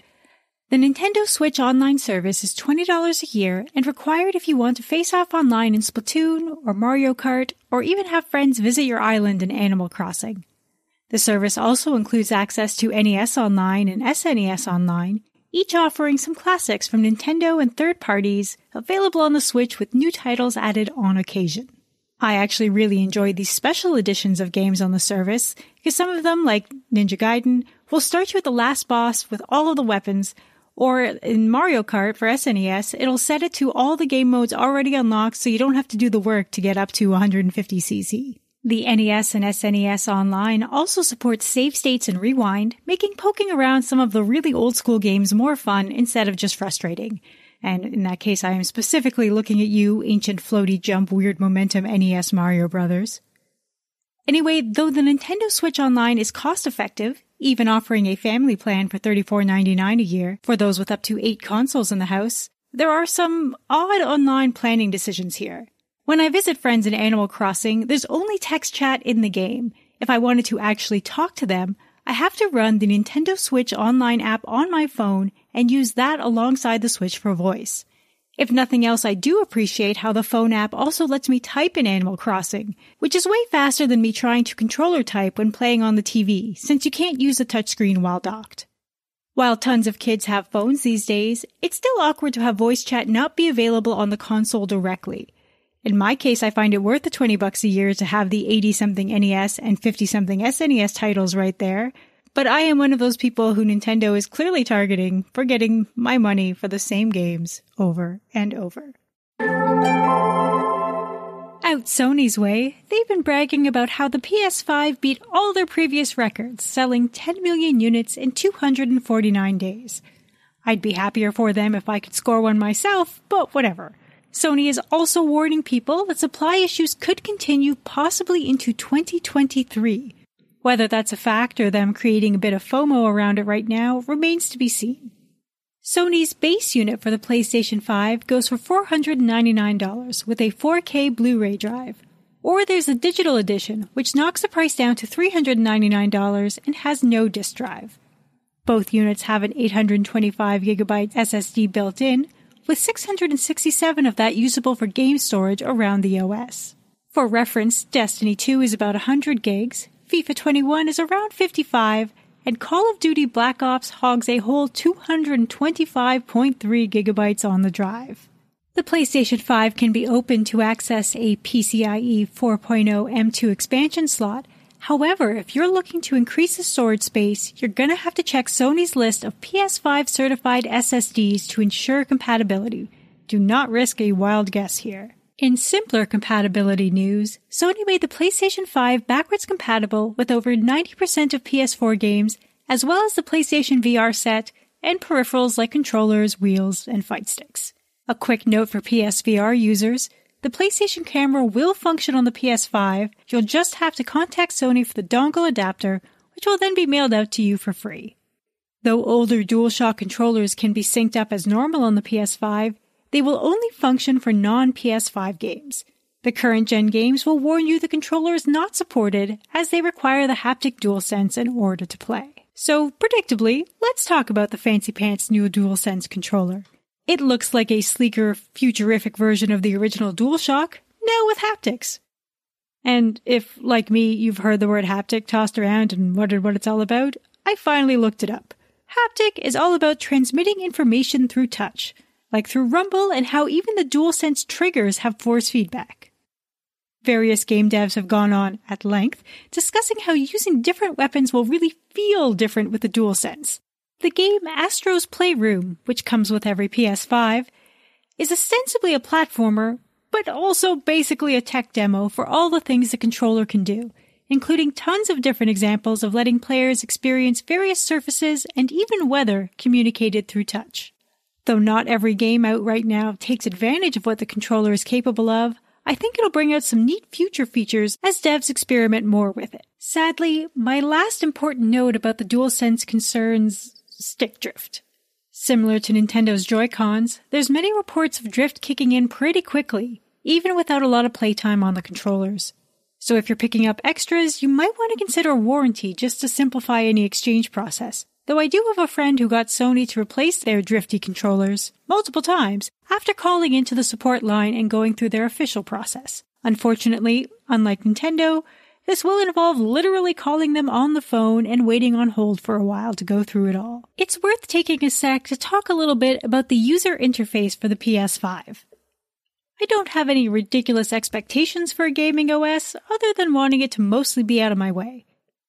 I didn't talk about the Switch UI at all because it, it does all of the things you want it to do. It's easy to find whatever settings you want and really simple to get into a game.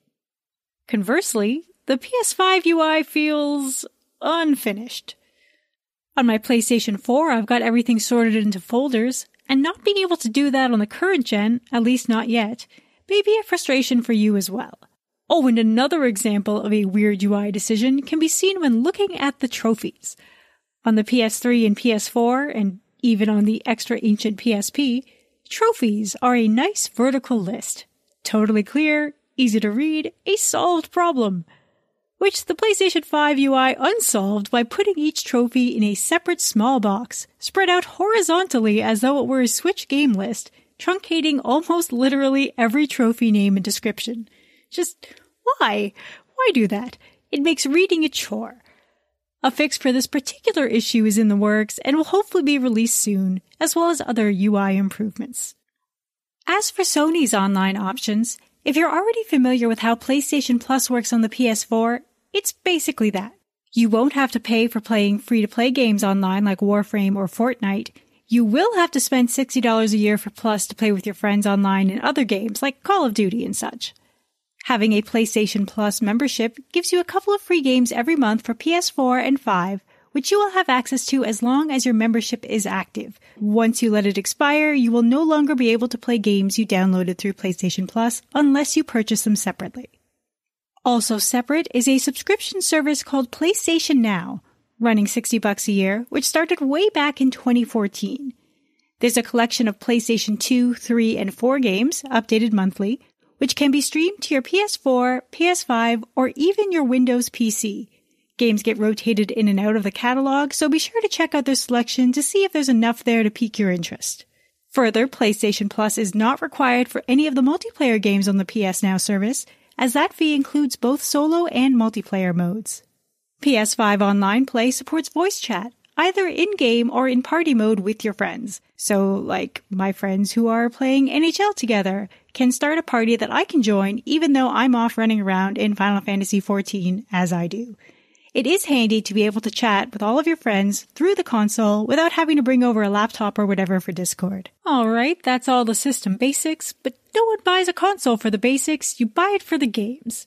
If what you're after is the Miles Morales Spider-Man, the extra Yuffie chapter in the Final Fantasy VII remake, Ratchet and Clank, or Gran Turismo, then you're gonna need a PS5.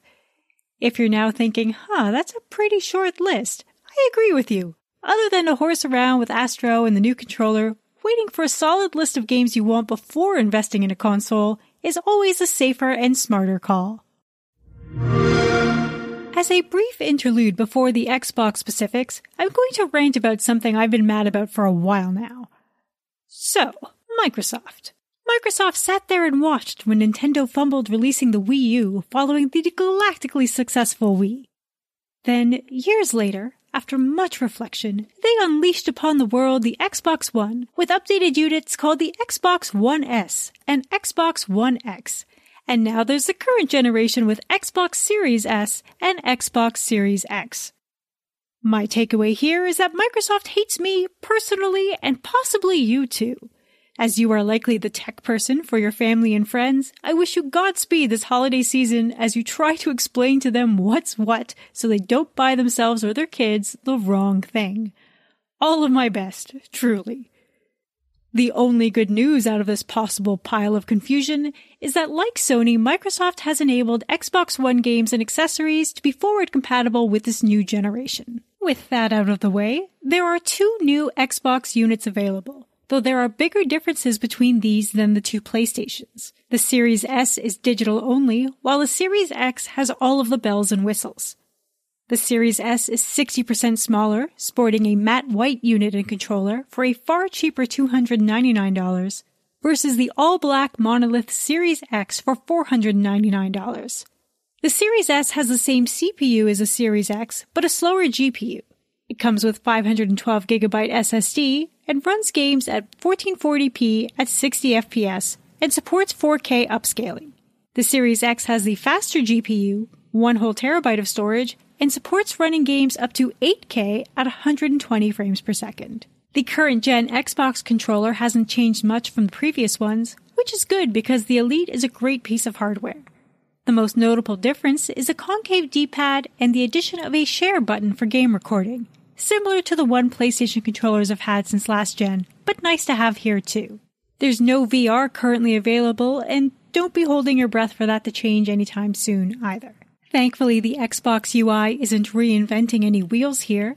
The new feature I like the most is the quick resume. You're able to suspend and resume more than one game at a time, and even after a reboot, getting you back where you left off in approximately a minute. Though I don't see myself stopping between a Forza race to jump into Destiny or Rocket League or whatever, knowing I have the option is kind of nice. Now, personally, I found Sony and Microsoft currently have less exclusives that I'm interested in compared to Nintendo, though Microsoft buying Bethesda earlier this year should lead to some more specific Xbox stuff in the future.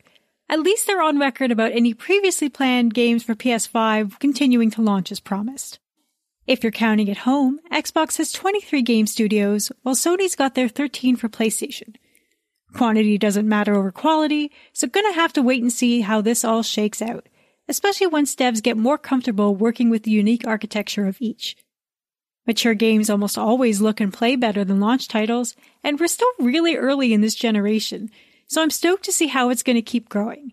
Even if you're not buying a console anytime soon, it's worth keeping an eye on game trailers to see how things are looking, and plenty of these titles are making their way to PC one way or another. When it comes to online for Microsoft, they've kind of got a lot going on. If you want to play online with your friends, you'll need Xbox Gold for $59.99 a year. Xbox Gold includes games with gold, offering a selection of Xbox One and even Xbox 360 titles each month. The 360 titles are free to keep, but the Xbox One titles require an active gold subscription to be used. Then there's Xbox Games Pass, a totally different thing. Subscribing to Game Pass gives you access to a library of rotating games, day one access to Xbox Game Studio titles, and random discounts and deals. There are three tiers of Game Pass a console only one for $9.99 a month, a PC only version for $9.99 a month, which also gives you access to EA Play, the EA PC games library. And then there's Game Pass Ultimate for $14.99 a month, which has the ever increasing game library, the Xbox Game Studio titles on release day, the ability to game from the cloud, access to EA Play, works on both console and PC, and includes Xbox Gold and all the perks contained wherein. It's a lot. The only real downside is the monthly fee, as they don't have a yearly subscription option like Sony or Nintendo, which is usually slightly cheaper. I hope this covers enough of the basics to help you decide if you're interested in any of the big three console options, and I really hope you've been enjoying DTNS Experiment Week. If you have any gaming questions, console or otherwise, feel free to ping me on Twitter or Instagram. Both are at Jen Cutter. That's Jen with two N's. Or you can email me over at jen at jencutter.com. Have fun and happy gaming. Hey folks, Tom Merritt here again. That's it for Experiment Week. Thanks to all the contributors who made these great shows. We hope you enjoyed it. Let us know what you think. Email us feedback at dailytechnewsshow.com. We're back to regular shows on Monday. See you then with Rob Dudley.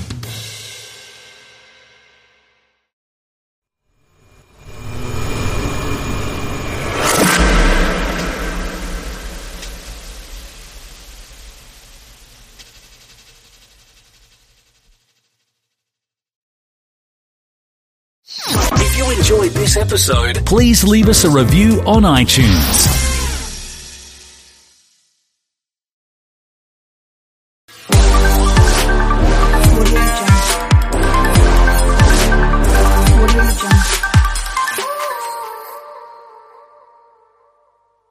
Cool. Hello, everyone. Welcome to another episode of This Week on Planet Internet. I'm joined by one of our superstar devs, Jefferson. Hey, Jefferson. Hey. And also with our regular podcast host, Amy. Hello. What up?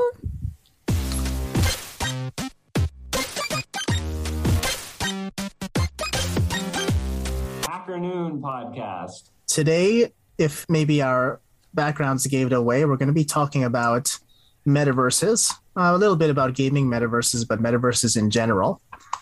And uh, part of the reason why is because on HackerNoon right now, we have a gaming metaverse writing contest going on in partnership with the Sandbox. So basically, anybody can log on to HackerNoon in the next three months and publish an article about metaverses, NFTs, game development, and you can be entered to win up to $2,000. So please definitely do that.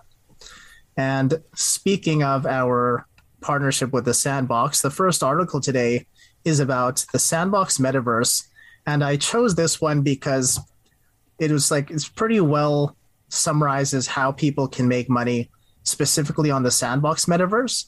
But in the future, I think all metaverses that monetize are going to follow this same structure anyways. So it explains in general how the metaverse can be monetized, much like how the internet was monetized.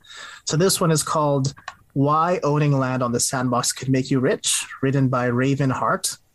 And uh, it basically just talks about how the sandbox works, how their virtual land sales work, what you can do with the virtual land, and how you can make money with that virtual land. And uh, yeah, it's quite interesting. And if you're up to date on how metaverses work, and if you're up to date with the sandbox, it's not a surprise. But I think it might have been a surprise to you, Amy. You're not that familiar with the sandbox. What did you think when you read this article? Yes, so I've only just started learning about the sandbox and metaverses in terms of real estate that you can purchase, which is like what the sandbox is based off of. And I thought this article is super interesting because something that I didn't realize is that the sandbox, when you purchase said piece of virtual land, in the future you will be able to rent that out to different people like a real property. And so I thought that was really interesting. And I think the premise is interesting in the sense that if you buy these properties, you're essentially saying that you're going to make some kind of showcase in there or like something probably to sell people something, right? Like it's going to be some kind of like company website or something probably. So I think that a lot of people or a lot of companies will probably rent out these spaces to do, you know, art galleries and there are games or some kind of interactive experience and could pay a pretty penny for them. So, really interesting. Yeah. Like uh, to summarize, the few of the ways that the writer talked about making money on the sandbox is, uh, as Amy said, renting out land to other people to use. You could host giveaways and contests on your land. And uh, one of the big ones is selling ad space, much like how the internet found monetization in the form of ads and how Facebook and social media found monetization in the form of ads. The metaverse will follow suit. So that's one of the biggest ones. And aside from that, people can sell the land if you wanted to, much like real estate. So if you were to purchase land on the sandbox or any metaverse, and if that metaverse becomes really popular, like how Fortnite or Roblox became really popular, then the, the more people that are going into that metaverse, the more that land is worth, and you can sell yeah. it for future profits, hopefully. What about uh, you, Jefferson? Sorry? Jefferson, do you think that people are buying this, or do you think companies are buying? I think both companies like for promoting themselves themselves or yeah creating some some some experiences so mm-hmm. they can return those people to their websites or to their products but also people to create experiences to share trade stuff so i believe that this is on a, an early stage but i see like a big future on it and it's an interesting topic yeah, as a developer, what interests you about the technology? How what what differentiates like developing for the metaverse versus developing for the regular internet? The actually the metaverse allows people to have freedom to create and to share. It's like a, a, a digital universe where people can do basically anything. So it open up the scope of the development. You, you create a system where mm-hmm everyone can contribute. It's not just up to you to put things there. So yeah, it's crazy and cool at the same time. Yeah, for sure, for sure.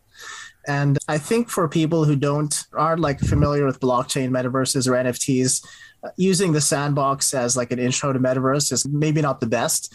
So next, I'd like to ask both of you, what was your intro to metaverse culture? Like we don't mm-hmm. have to worry about the formal definition of metaverse what was the first like community online that felt different to you? It wasn't the same as a normal game. It wasn't the same as just a chat room. What was your intro to like online communities like this? I love Club Penguin, which I've just recently thought about, which is why I made it my background, which is like a very like deep cut early 2000s game where you could walk around as a penguin and chat with people. But this was, I feel like, it, this was like in my MSN days. And I think that this was like the first instance where I was like, where it was super interactive with other people that I played as an online game. This also Neo like I played Neopets a lot too, but like it, the interaction between people wasn't as prominent. Yeah, so I think Club Penguin might have been it for me. Cool, cool. And how about you, Jefferson? What was your intro to these kind of communities? I think it was Habbo Hotel. It was it, it it is still live today. I, I found my 2009 account there. You could like work and talk to people, see the rooms that they created. You you could find super crazy stuff which they built, so you could trade mobs and stuff. It was pretty pretty crazy at the time. I've never played this. Yeah, my intro as well, Jefferson. We bonded about it because if you knew Habbo Ah. Hotel, you knew Habbo Hotel. Nobody Okay. was like ten percent in. They're like everyone was two hundred percent in. Yeah. Um, Uh, did you ever play Webkinz? I was definitely too old for that. Like I was too old to play it, but I did because I had le- younger cousins and younger brothers. To No, Neopets. not with it. Uh, yeah, yeah, yeah, yeah. Webkinz. So you would buy these stuffed animals, and the animals would come with a card, and the card would have a code in it, and then you would put the code into the game, and then you would have the animal in the game and in real Ah. life. And obviously, as like a dog animal lover, I was like super into this. This was my life. And like, how much would it cost for those sort of things? Do you remember? Oh my gosh. Okay. Each animal used to be like $15 and I would spend like Yeah. all of my money on this. And now Exactly, right? they will sell them at I've seen them at the dollar store. The literal dollar store for a dollar. like what?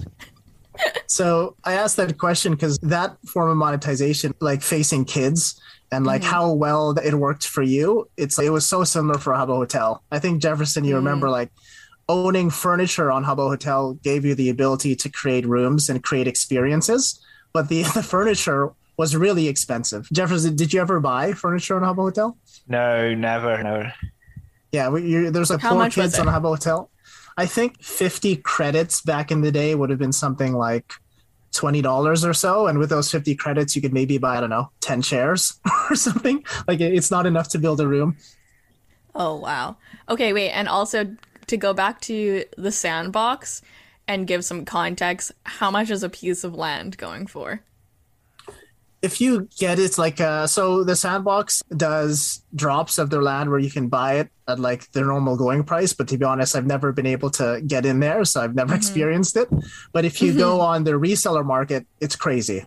Like it's, Yeah. uh, I think Like the, the cheapest plots I found were like one Ethereum, so about like four thousand USD was like the cheapest one I saw recently. Okay. Yeah, still but not crazy, like but five hundred thousand. It depends on how big. I guess if you Mm-hmm. bought like an entire acre worth, it might be. Mm-hmm. Yeah, but uh, so what about these metaverses then caused you to want to buy buy things in it? Because I remember in Habbo Hotel, I wanted to. I wanted to be like the richest person there. I, I did all sorts of things. What differentiates these platforms like Habbo Hotel or Club Penguin from a normal MSN Messenger or a normal forum board? What did you get out of it that was different? It's the gamification, isn't it? Like these chat functions don't have gamification in it. Like MSN didn't have that, other than a little ping or whatever it was. but it's like gamification. Like with Club Penguin, there were multiple different games that you would play within it, and then you'd have to get like coins or something, and there was an hmm. objective of the game of some sort, and you would buy stuff with the money, and it was a whole thing. So like Yeah. to keep going back because you've got money there, you've got all your friends there. It's like I don't know. Cool. How about you, Jefferson? What what was the appeal? maybe I, I think the experience of it like i was I, I I enjoyed exploring the rooms and all the experience that other people created people that actually have cash because i haven't Yeah. but yeah so i was like wandering around and exploring and i got jobs and stuff and they paid me. Sometimes they didn't, but I was there Yeah. anyway. So What? yeah, Is this like Yeah. Sims? yeah. You could you pretend that you have a life when you work, and yeah, These metaverses because the life in the metaverse is better than your real life? I wouldn't say I I don't know about you, Jefferson. I wouldn't say better, but I think it was more role play. There were tons of people who would like role play being a family on a Habbo Hotel. Uh, I joined an army, and I was like, I went from private in the army to like a corporal, and it took me months to get there. it was like, yeah. yeah, I was like a police officer, and I was like wandering around dressed like a police officer and pretending to be. It was And, cool. like, what amazes me about Habbo Hotel and how it proves that the metaverse works is all these people made was a place where you could sign in to these empty rooms and a marketplace for furniture. And the members are the one who created everything else. Habbo Hotel didn't come in and think, oh, we're going to build this place and there's going to be casinos, there's going to be armies, there's going to be like furniture games. They didn't know any of that would happen. It was made by the creativity of the community. I think uh, for me, that's like what separates a metaverse from a regular game or a regular platform. So, would you consider like uh, a DS game a metaverse? Could you give an example of what DS game or like a what kind of DS so game? when I was younger, I used to play Nintendogs religiously. Of course, the only games I'm interested in had animals in them. And Nintendogs, you used to be able to take your dog to your friend's house and then you could walk your dogs together. Do you think that's a metaverse? What do you think, Jefferson? Does it count? You're the developer. Hmm. Yeah, maybe like a more limited version of it, but can be. I don't know. Would you create stuff there, like in the universe, or? Not really. No, actually, that's not true. You had a house and then you would decorate your house. Oh. But it was pretty limited in like customization, though. Mm-hmm. And your dog would have its own collar or outfit, and then you could have a different kind of leash for your dog. Yeah, kind for- of. for- can, I'm on Jefferson's side here. I think it's, but it, the there's so many different definitions of Mm. metaverse. But for me, the differentiating factor is can you create your own experiences, not just like your own avatar or decoration. Can you Okay. affect what's happening in the game or what's happening in the world? Okay. Yeah. But uh, on that, one metaverse that did really well in that sense was Fortnite, which is what our next article is. Uh, shameless plug, I did write this one, but not because I'm trying to toot my own horn, but it fits really well with this with this topic. So this article, in a nutshell, was about how Fortnite went from just being a battle royale shooting game to a metaverse. And the long story short is, it basically became the virtual playground that replaced the basketball court. It replaced the community center where kids were hanging out, and instead, be, this became where people hung out. And it's not just kids, parents, families. I used to play with an entire family, literally. The father, the mother, and the kid all played at the same time, and we played together. So it just showed the ability to bring people together. And on Fortnite, you can customize your avatar and you can create your own experiences. You can create your own games, you can create your own maps. But more importantly, they took it a step further in the sense that they created in game events where everybody around the world would experience at exactly the same time. Millions of people seeing the same concert at the same time or seeing the same uh, new addition to the map at the same time. So creating this sense of it's not just a game it's a place to experience things was something Fortnite did well in its peak. Unfortunately, now it's died, but it proved how well metaverses work and how well they can be monetized, which is why we saw crossovers with Marvel, with Star Wars, all these big IPs looking to advertise their stuff on Fortnite. Did either of you play Fortnite, Jefferson or Amy, or played a game like it? I've never played. Uh, nah, shame on me. Never played. Once I installed it, but then I uninstalled it before open it. So yeah. I've bad. never had bad. any interest in Fortnite until Ariana Grande started partnering with Fortnite like a month ago, and now I'm like, oh wait, I could be Ariana Grande. Yeah, exactly. it's cool. and like that just shows how well their marketing is and how well the metaverse works because everybody was trying to get advertised there like you just said ariana grande wanted to get advertised mm-hmm. on there seeing things like this do both of you do both of you buy into the idea that the metaverse is going to be the next form of the internet, or do you still just think it's a bit of a buzzword? For myself, I do think it's going to be the next big thing. I think like games as a service, like they always keep evolving and not like just release a new uh, game every two and three years, but they keep evolving again and again. And so I think companies will start to put ads inside so so, so they can monetize. But yeah, I think it, that's the way it's going. I feel like COVID and quarantine has accelerated the adoption of metaverses in the sense that you can't go outside, so I'm going to go into an online universe instead. So, yeah, I think adoption has increased exponentially.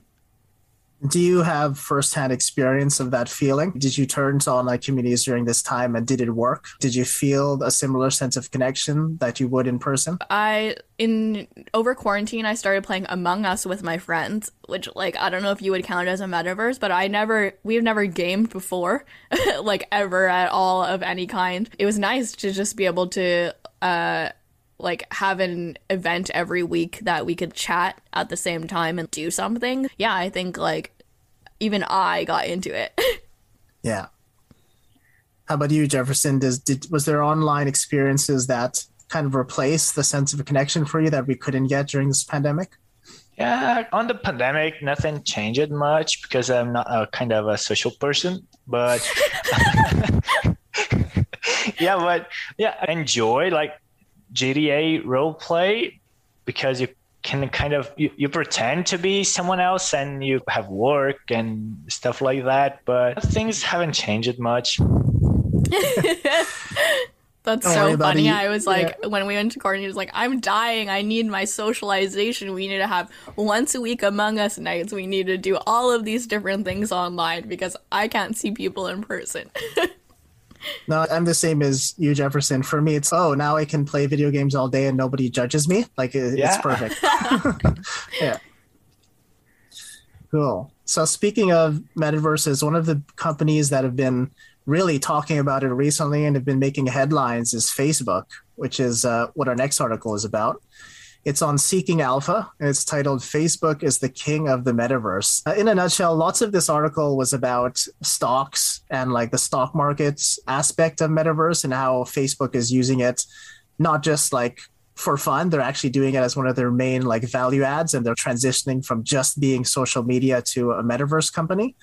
One of the uh, quotes from, I think he said it was one of Facebook's investors talks or something from Zuckerberg said that he, he wants the world to stop seeing us primarily as a social media company to seeing us as a metaverse company, which is a huge thing to say. It means they're planning to pivot completely into the metaverse.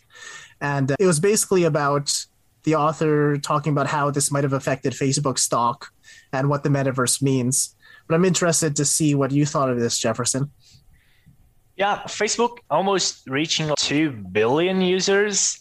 If they do that transition, they will be like the biggest metaverse around and they have like this whole community community stuff like they have communities you can uh, talk to your friends you can post everything uh, you can you have the marketplace they got into that uh, virtual reality goggles so it's kind of the way to go. They have the player base they have the users there so it wouldn't be like it wouldn't be like a bad idea to head to the metaverse. I see, I see. So in general, you're saying that basically Facebook already has all the aspects of what it needs to create a metaverse. It has videos, it has groups that people can make on their own pages, it has the usership. So you're thinking that Facebook has the ability to do it but do you think it's a good idea? Do you think it'll actually work out? I do think, especially now on the pandemic, we do not know how things will go, if things will get better or not. And since almost everything is starting to get digitalized and all those universes are being created, I think that's the way that uh, Facebook should head. Interesting, interesting. What about uh, you, Emmy? Do you think Facebook will stick to its guns and make this pivot, and do you think it'll work out? Yeah, I think it would be a smart move for them. What I think thought was interesting from this article was how it talked about Instagram's piece in this as well, in the sense that if Facebook could really create a metaverse, I imagine that would incorporate Instagram too because it's part of their offering. But then it, part of this article talked about how they haven't really connected it too far yet because of legal reasons or something or logistics or so I don't know. They there was a reason for why they didn't want to connect them yet, but I think imagining a metaverse uh, as like Facebook and Instagram combined, that would be huge. Mm-hmm. Mm-hmm. And part of the puzzle we haven't mentioned yet, Jefferson briefly mentioned, was Facebook owns Oculus now, which is mm-hmm. like one of the biggest VR companies in the world. I think they have sold the most VR units so that they could be considered the top VR company. And I think that's the biggest change for the metaverse. Like one of the things that people talk about how it's not just the internet and why it's not just the internet, why it's the evolution of the internet. It's the idea that you're not just looking at the internet on a screen, you actually go into it now. So instead of searching for information on Wikipedia in a metaverse, maybe I would walk into the Wikipedia building and I would find that book on the shelf. Um, oh seeing that, in my opinion, like the VR aspect is the most interesting part of it. Have both of you or have either of you adopted VR? Have, have, are you playing VR games? Are you interested in getting VR headsets, or are you not there yet? I used to do I, I and oof, I think it must have been probably 2015. I went to a few VR conferences in Vancouver that were super interesting that had a bunch of different games and different use cases of VR, which were really interesting. Uh, one of the things that I thought was really cool was that someone was building a fear simulator so that they would be able to overcome their fear of heights. That was a fun. Yeah, lots of different aspects of VR that are really cool and could potentially become like metaverse like. Although I can't imagine myself right now like putting on a headset to walk around in a marketplace metaverse. I don't know. It seems too far fetched for the technology of the moment. I want to come back to that, but uh, Jefferson, what about you? Do you adopt VR right now? Are you using it? Mm, not yet. I'm updating my rig to buy an Oculus so yeah, but I do want like to get into horror games and stuff like that in VR. Might be super cool. Yeah. On that note, though, you actually don't need an expensive rig. That's one. That was one of the biggest boundaries for people. You'd have to buy mm-hmm. a two thousand dollar computer than a thousand dollar headset. Facebook prices the Oculus cheap enough that it's cheaper than the PlayStation 5. You don't need you don't even need a PC anymore. But if you want the best VR, you do need a PC. Mm-hmm. Yeah, the yeah, Oculus like- actually is not even that bad. Like, it's quite good. But I have tried on some VR sets that have made me like ill. So I yeah. think, but this, to be fair though, this was probably like six years ago. So I imagine that the technology has improved quite a bit for the lower end VR sets. But some of the like cheaper end VR sets I feel are a little dizzying. Mm-hmm. Yeah, I want to test like those new games like Half Life Alyx and stuff, and yeah, the rig will. will mm-hmm. I will need to upgrade it. Yeah. Then you need it for sure. And mm-hmm. uh, one interesting thing about VR sickness, I, out of everybody I know in my life, I get the most motion sick. So mm-hmm. I was like, oh, is this going to work for me? And in the beginning, it, it was really bad. I had to take the same pills I would take on airplanes to use it. But after a while, like I learned how you're not supposed to do that. You're actually just supposed to jump in head first and get your mind used to it. And just eventually suffer? you yeah, seriously. Like there are tutorials on the internet about how if it's really bad, you play for 30 seconds, then you stop. Then you wow. keep doing that. And then eventually your mind disassociates what's you're seeing on screen versus what's happening in real life and you don't get sick anymore. It just takes Did some it work time. for you? Oh yeah, I can go flying now and I'm fine. Okay. no? Yeah. nice. All right. Good to know. And Amy, you talked about how you're not sure how this would work for a marketplace, but I think one of the biggest use cases is a marketplace because now instead of trying clothes on online, you could do that in VR. Yeah. Shopping for furniture, you could do that in VR. Do you see that stuff as panning out in the future? I have seen that more in an application of AR though. Are you mm-hmm. familiar with I believe it's called Rent the Runway? No, They are Is a that- fashion company, and one of their, I believe, one of their storefronts in New York has this mirror that is you try on the clothes in the mirror, and you don't have to like actually change, which is quite interesting. It's really cool. Really cool. Yeah. One important aspect of this, though, I'm sure everyone's Ready Player One. It's like the go-to pop culture thing people talk about when they want to have a quick idea of the members. That was like a dystopian idea of what the metaverse could be, but that that metaverse was called the Oasis. It was run by like the biggest tech company of the world at that time. It's looking like the biggest metaverse is going to be Facebook's, which is called Facebook Horizon, Oh, and it, it seems pretty eerily similar. Oh, so oh no. You either of you see any potential problems happening or do you think that's just fiction and you think there's enough government regulations in place where we'll be okay Nah, man. Like, this definitely goes back to the whole decentralization movement of everything, right? Like, the one big player is going to come in and make the biggest Mhm. metaverse, and then there's going to be no more sandbox, and there's going to be no more everything else because Facebook's going to take over everything. Yeah. jefferson do you see a way where we like as a developer could there be safeguards built? Could we build this in a decentralized way where a main player like facebook wouldn't have complete control? If everyone's d- using the metaverse the same way they use the internet isn't it incredibly dangerous that just one company would own the biggest pie of it? I don't think so. I, I really believe that probably government will step in the way, like they regulate those big companies to not take over the world and stuff. So yeah, I I think it will not happen. It will have space to like smaller metaverses, but they will not be as they will not have the power that those big companies metaverses will have. Mm-hmm. I think it will be around that. I think you're very optimistic. I I, I don't agree that the government has regulated companies well. Do they do that? Yeah.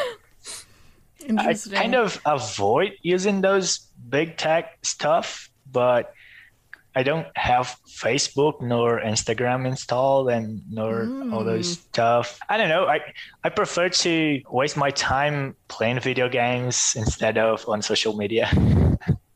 Yeah. um, Facebook gaming still a thing. you mean like their Twitch kind of platform? Like, remember Farmville? I think it is. I think they still have games on there for sure. Interesting. I have not played that since the early 2000s as well. Yeah, but they had was- all different kinds of apps, right? Like with games within Facebook. So maybe that's Oh, how yeah. they will I- I think- transition to their metaverse. I think they, yeah, I think they dropped that. I, I'm not oh, quite really? sure. Yeah. I used to play poker on Facebook all the time. I played Pet Society. Of course. It's a Because side. pets. Okay, okay. It was like Looks like Farmville, still but here. pets. Oh, Still here, everyone. it's uh, a little bit harder to find that. The UI is a little outdated, but it's still there. Yeah. Yes, yes. To end off here, what's a game or a platform that you'd want to see become a metaverse right away? What's the most interesting or exciting metaverse you'd want to enter? Let's bring back Neopets. Why Neopets? Animals. I'm in. Games with I'm in for. Neopets. The money Oh, if Neopets- If it was actually on Nintendo Switch, like this, That would be this fake, uh, that would be amazing. What about you, Jefferson? What would you bring back? What metaverse do you want to enter? To bring back, I'm not quite sure. I do have a game that I want to become a metaverse. Which one? Um, absolutely Grand Theft Auto. There are some Mm. rumors that they are the the next GTA will become a game as a service. It will be like the last GTA, Oh, nice. and yeah, it, they will be keep just updating the game and making improvements and stuff. Rumors, so you never know. But it will be cool to for sure. Yeah, create your character and do everything you want there and stuff. For sure, for sure. For me, it's a platform called Coke Music. Have either of you heard of this? No. So it is a clone of Habbo Hotel that was made by Coca Cola, basically to promote their products. But to be honest, like Jefferson and Amy, like this, it was much better than Habbo Hotel. I, I don't know why. I think it's because the furniture was was cheaper, so you didn't have to spend endless amounts of money. But it was like the smartest marketing ploy because they had Well, thousands of this? people. Sorry. When was this? I would say around a little bit after Habbo Hotel, so maybe 2000 and 2005 to 2010 ish. It was popular, I'd say. Okay. And the main difference between Coke Music and Habbo Hotel was in order to gain like the money to buy furniture, which was all Coke branded, you had to go into these main lobbies that had a bunch of people and one DJ in the middle of the room and you would walk up to the DJ and play a, a song that you made in the game. So they had this audio creation platform, and everybody in the room would either thumbs up or thumbs down your song. And the more thumbs up you got, the more money you would make, and then the next person would go up. So it was like uh, you were running your own concert. You're like a mini Were DJ. you good at it? Uh, I was good. I was. I don't know if my music was good, but. I learned how to hack the platform so I could duplicate furniture. Ah, so okay, I cheated, cheated. a little bit. All right. Thanks for joining us today, everybody, on this episode this week on Planet Internet, talking about the metaverses. Once again, if you're interested in metaverses, please log on to HackerNoon, submit your gaming metaverse story, and try to win some money. I was your host today, Lee Mark, joined by Amy Tom and Jefferson Borba. And this episode was edited by somebody's name I forget, so we're just going to cut out that line. Let me record it again. This episode was edited by Alex. Thanks, everyone. We'll see you next time. And We also, cut that, right? Yes. Also, I would be remiss if I did not mention that you can use the power of technology to aid in Afghanistan support. So you can Google it to educate yourself more about the issues that Afghanistan people are facing, as well as donate to the relief efforts to help support those people to get out of the country. So we will put a link to a a charity of some sort in the description of this episode if you would like to donate. Awesome. Thanks very much, everyone. We'll see you next time. Bye bye. Bye.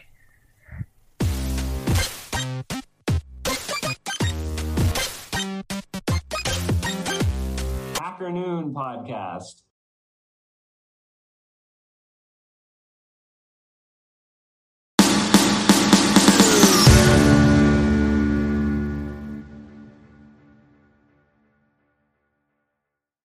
Please follow us on Facebook and subscribe via iTunes.